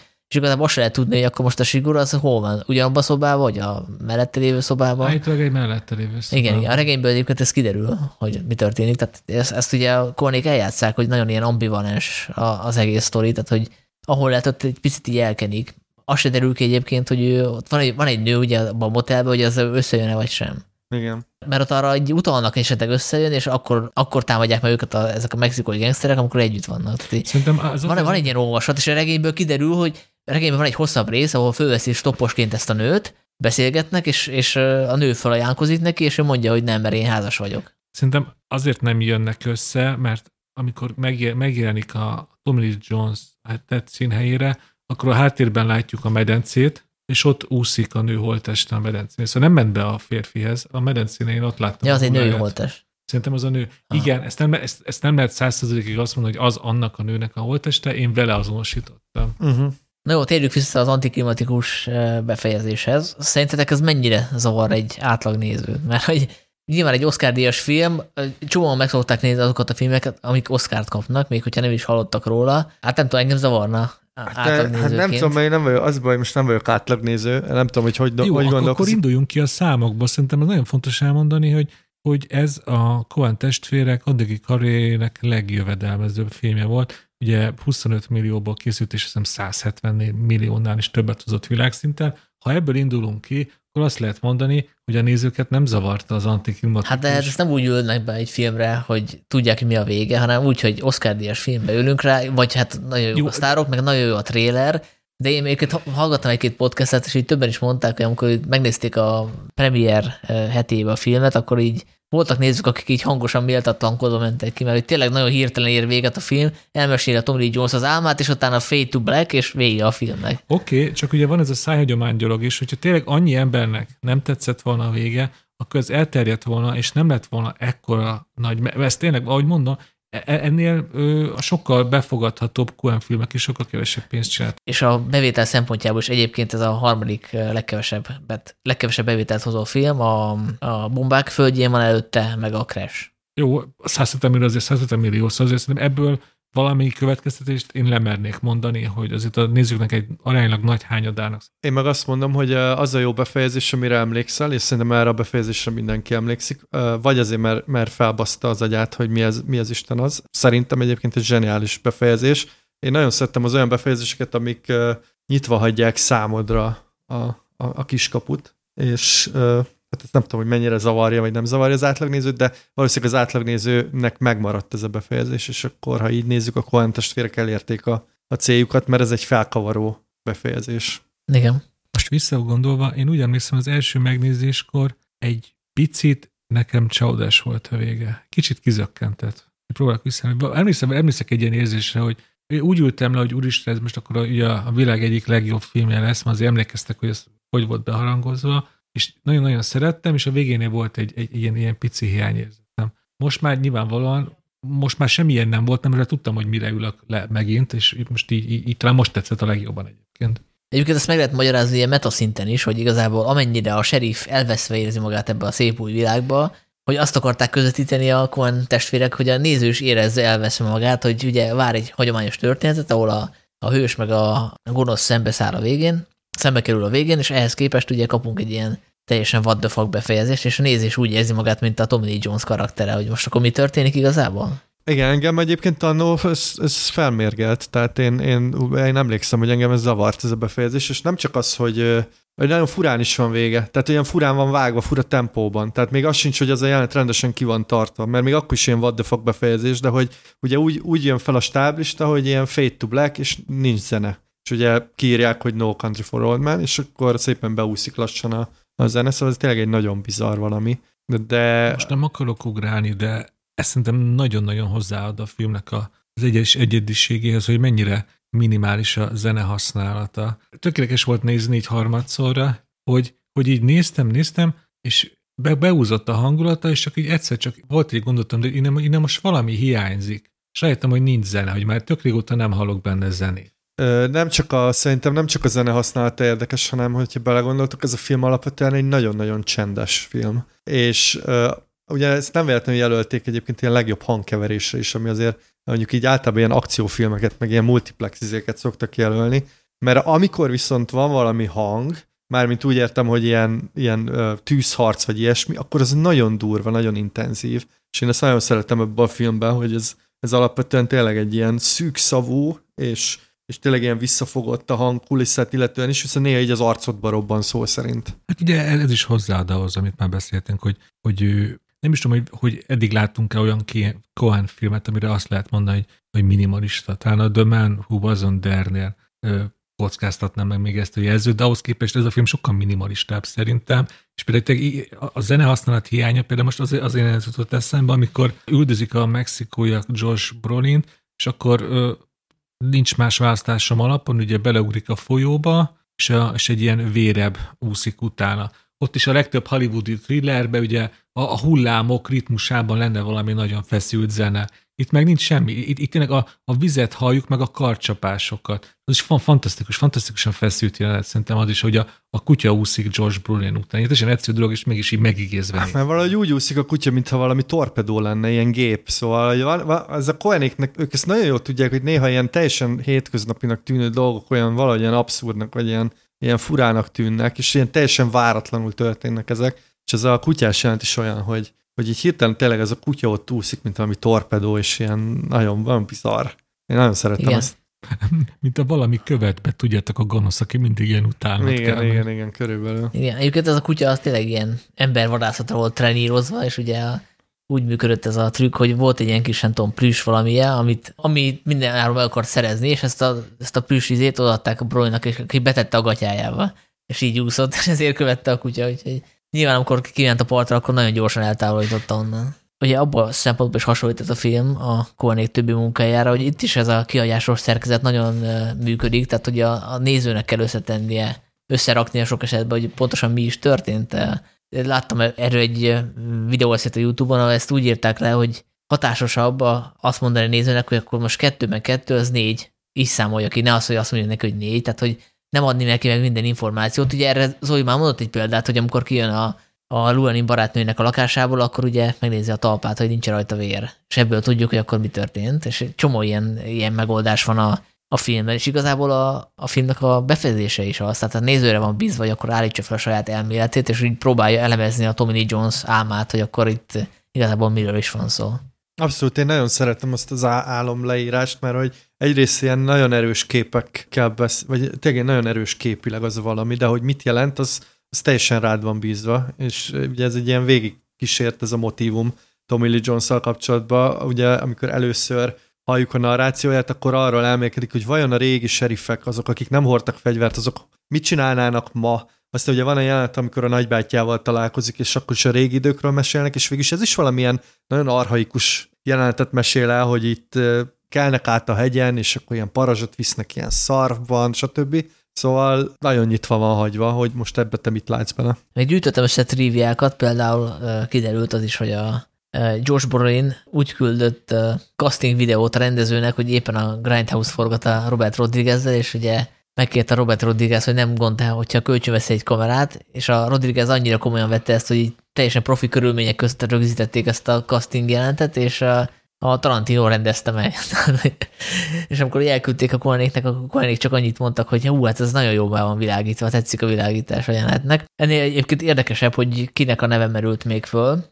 Például Mark Strong is volt meghallgatáson a, a Shigers szerepére, majdnem megkapta, illetve a, a Moss karakterére a Heath Ledger is esélyes volt. Én igazából arra lennék kíváncsi, hogy szerintetek miért pont a Bardemre gondoltak a, a Coen testvérek? Tehát, hogy egy spanyol, spanyol színészre, aki angolul se tud rendesen, tehát, hogy szerintem logikusabb lett volna egy amerikai rendező, tehát, hogy miért, miért gondolták. Lehet, hogy pont azért, mert hogy egy, egyfajta ilyen idegenséget Hát akartak persze, hát szerintem egyértelmű. Ugye e, Javier Bardemben alapban van valami szerintem ilyen bestiális az egész megjelenésében, meg, meg a, a kisugárzásában. Most ezt ilyen jó értelemben értem, szóval nem úgy, hogy egy ilyen büdös bunkó, hanem Te Egy jó értelemben vett bestiál. van benne valamilyen őserő, vagy nem tudom, valami ilyen, szerintem azért, azért jobb gonosz szerepekben, mint ilyen izé, kubai táncosokban, de ez most mindegy, ez az én saját véleményem, viszont az, hogy ő spanyol, meg, meg tényleg nem tud jól angolul, ez ad neki egy ilyen idegenséget, ami szerintem nagyon fontos ebbe a karakterbe, és hát ez kurva jó ebbe a szerepbe. Tehát Igen, igen. Egyébként a Bardem mondta a Kornéknek, hogy hát én nem tudok angolul rendesen, nem szeretem az erőszakot, és vezetni se tudok. És akkor mondták hogy pont ezért. Na igen, lesz. ennyi. Vannak még triviák? Hát mondhatod a, a, az árszót, Dénes, ha akarod. Hát, hogy ö, én köszönöm, hogy ezt most újból megnéztük ezt a filmet, mert nálam ez most szilárdult meg olyan legjobbjai között, és tényleg ezt úgy tartom, hogy ez így az amerikai műfai film, mondjuk a 21. században az egyik legjobb amerikai műfai film, ezt most már kívánom jelenteni, de azért van, van szerintem egy nagyon-nagyon-nagyon káros és idegesítő vonzott a következménye is ennek a filmnek, itt Magyarországon, ez pedig a, a címadás. Nem tudom, szokott filmekről olvasni, hogy akár csak kommentelni Facebookon vagy fórumokban, az már találkozott a, a, azzal a, hát az elmúlt tíz évben szerintem már egyáltalán nem vicces, ez kb. nem tudom, egy-két évig lehetett vicces, hogy olyan címeket adunk, a nem vének való vidékből a véneket ugye be, be, behelyettesítjük má- mással, nem tudom. Jön egy új James Bond kópia, akkor ezt hívjuk a nem kémeknek való vidéknek, és így tovább. És ez a poén, ez agyon lett játszva, és aztán még egyszer, és aztán még egyszer, és aztán a csontokról is lerágták azt a maradék bört, és még mindig találkozok ezzel. És ez már od- odafordult el abba az iróniába, hogy van, van egy kedvenc Facebook csoportom, a Bolygó neve, ahol mindig magyar címeket adnak. Ugye jönnek plakátok, és akkor a, a látogatóknak magyar címet kell adni.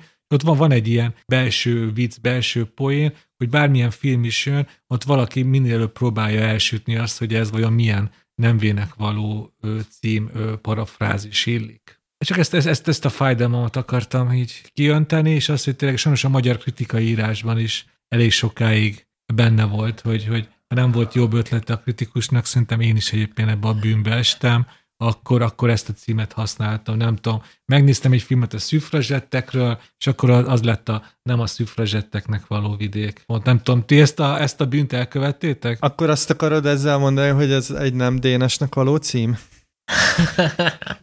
pontosan, pontosan. Én egyetértek veled, Dénes, és megfogadom, hogy nem fogom ezt a bűnt elkövetni többet. Zárásként egy kérdésem lenne, és ezt most ne fél órában fejtsük ki, mert úgy ki lehetne fél órában is fejteni.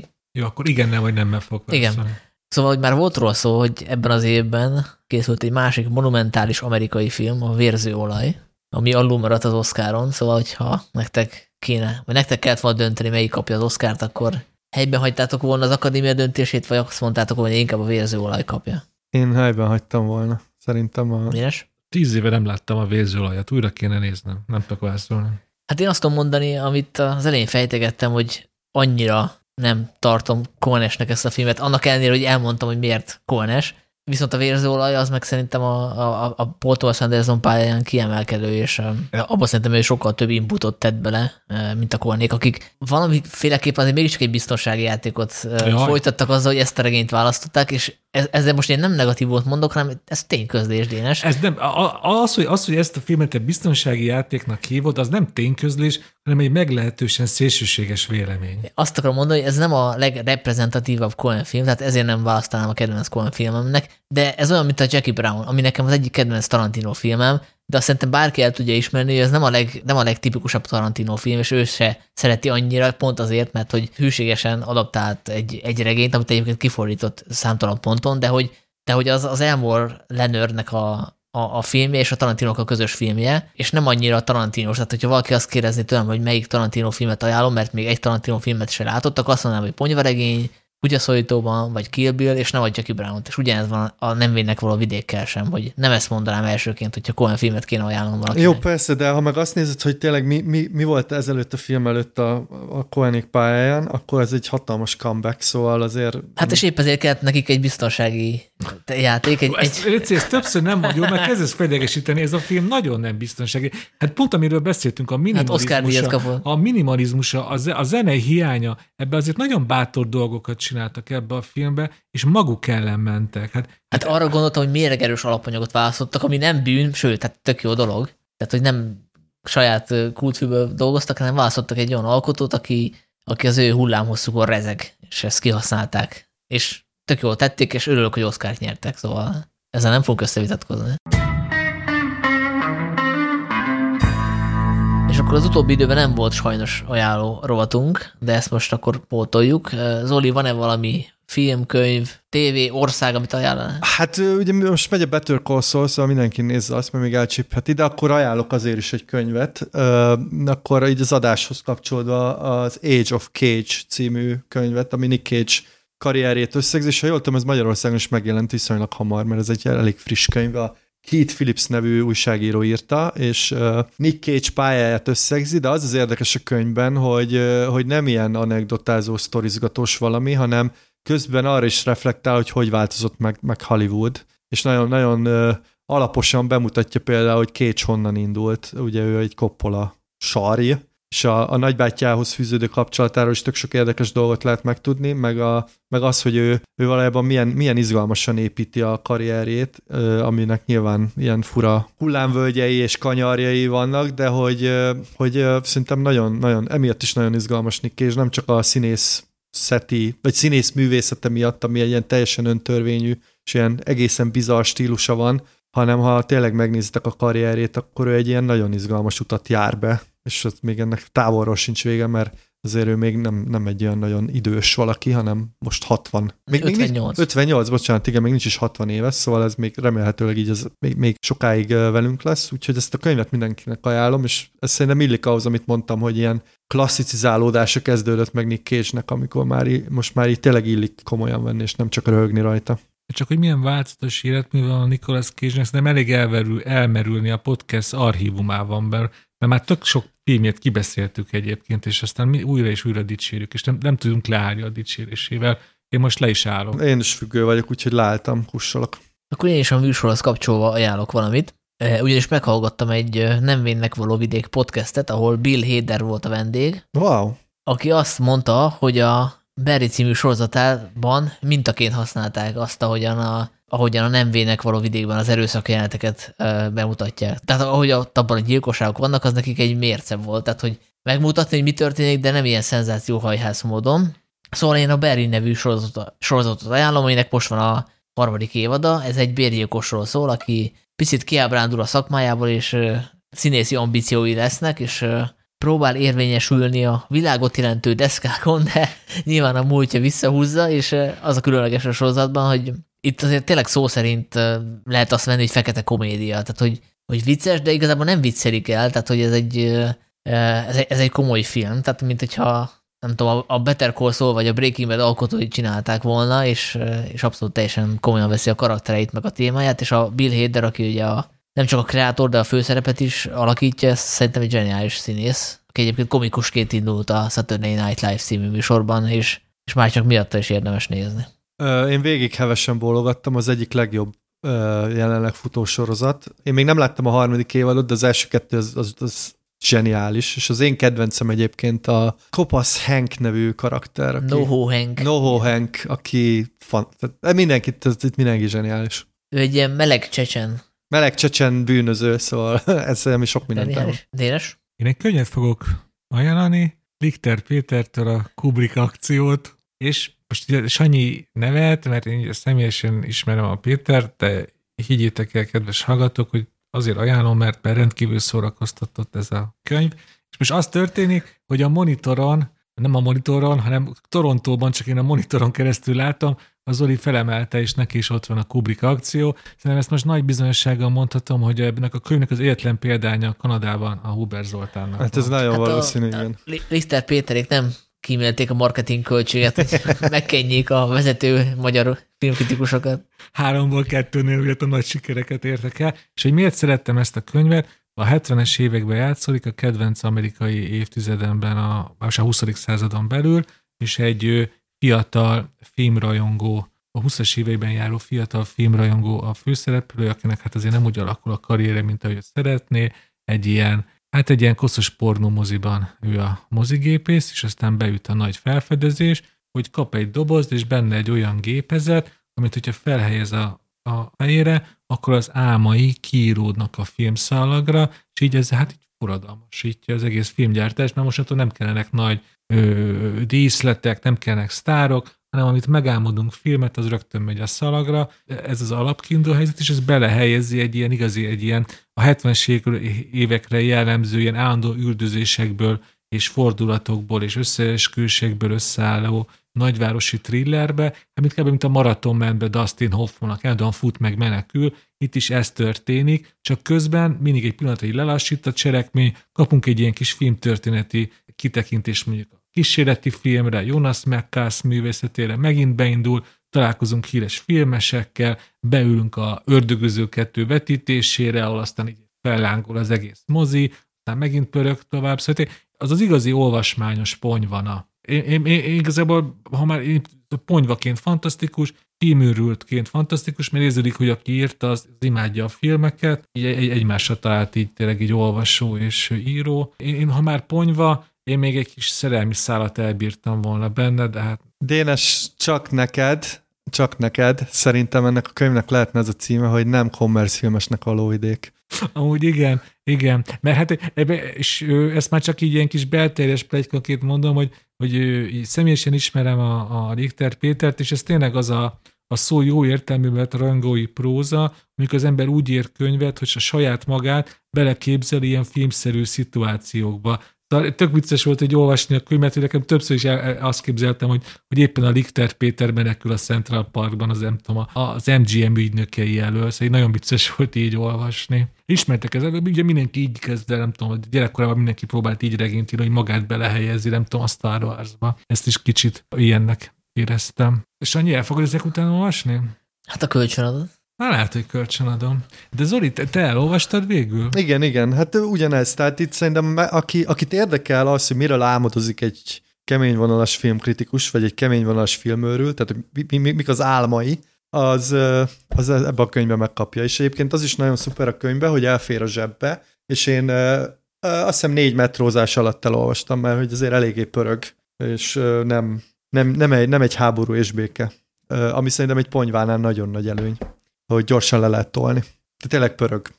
Jó, hát akkor köszönjük szépen a figyelmet, jövünk valószínűleg két hét múlva. És Peti, akkor, hogy megbeszéltük Revoluton, jó? Köszönjük. Igen.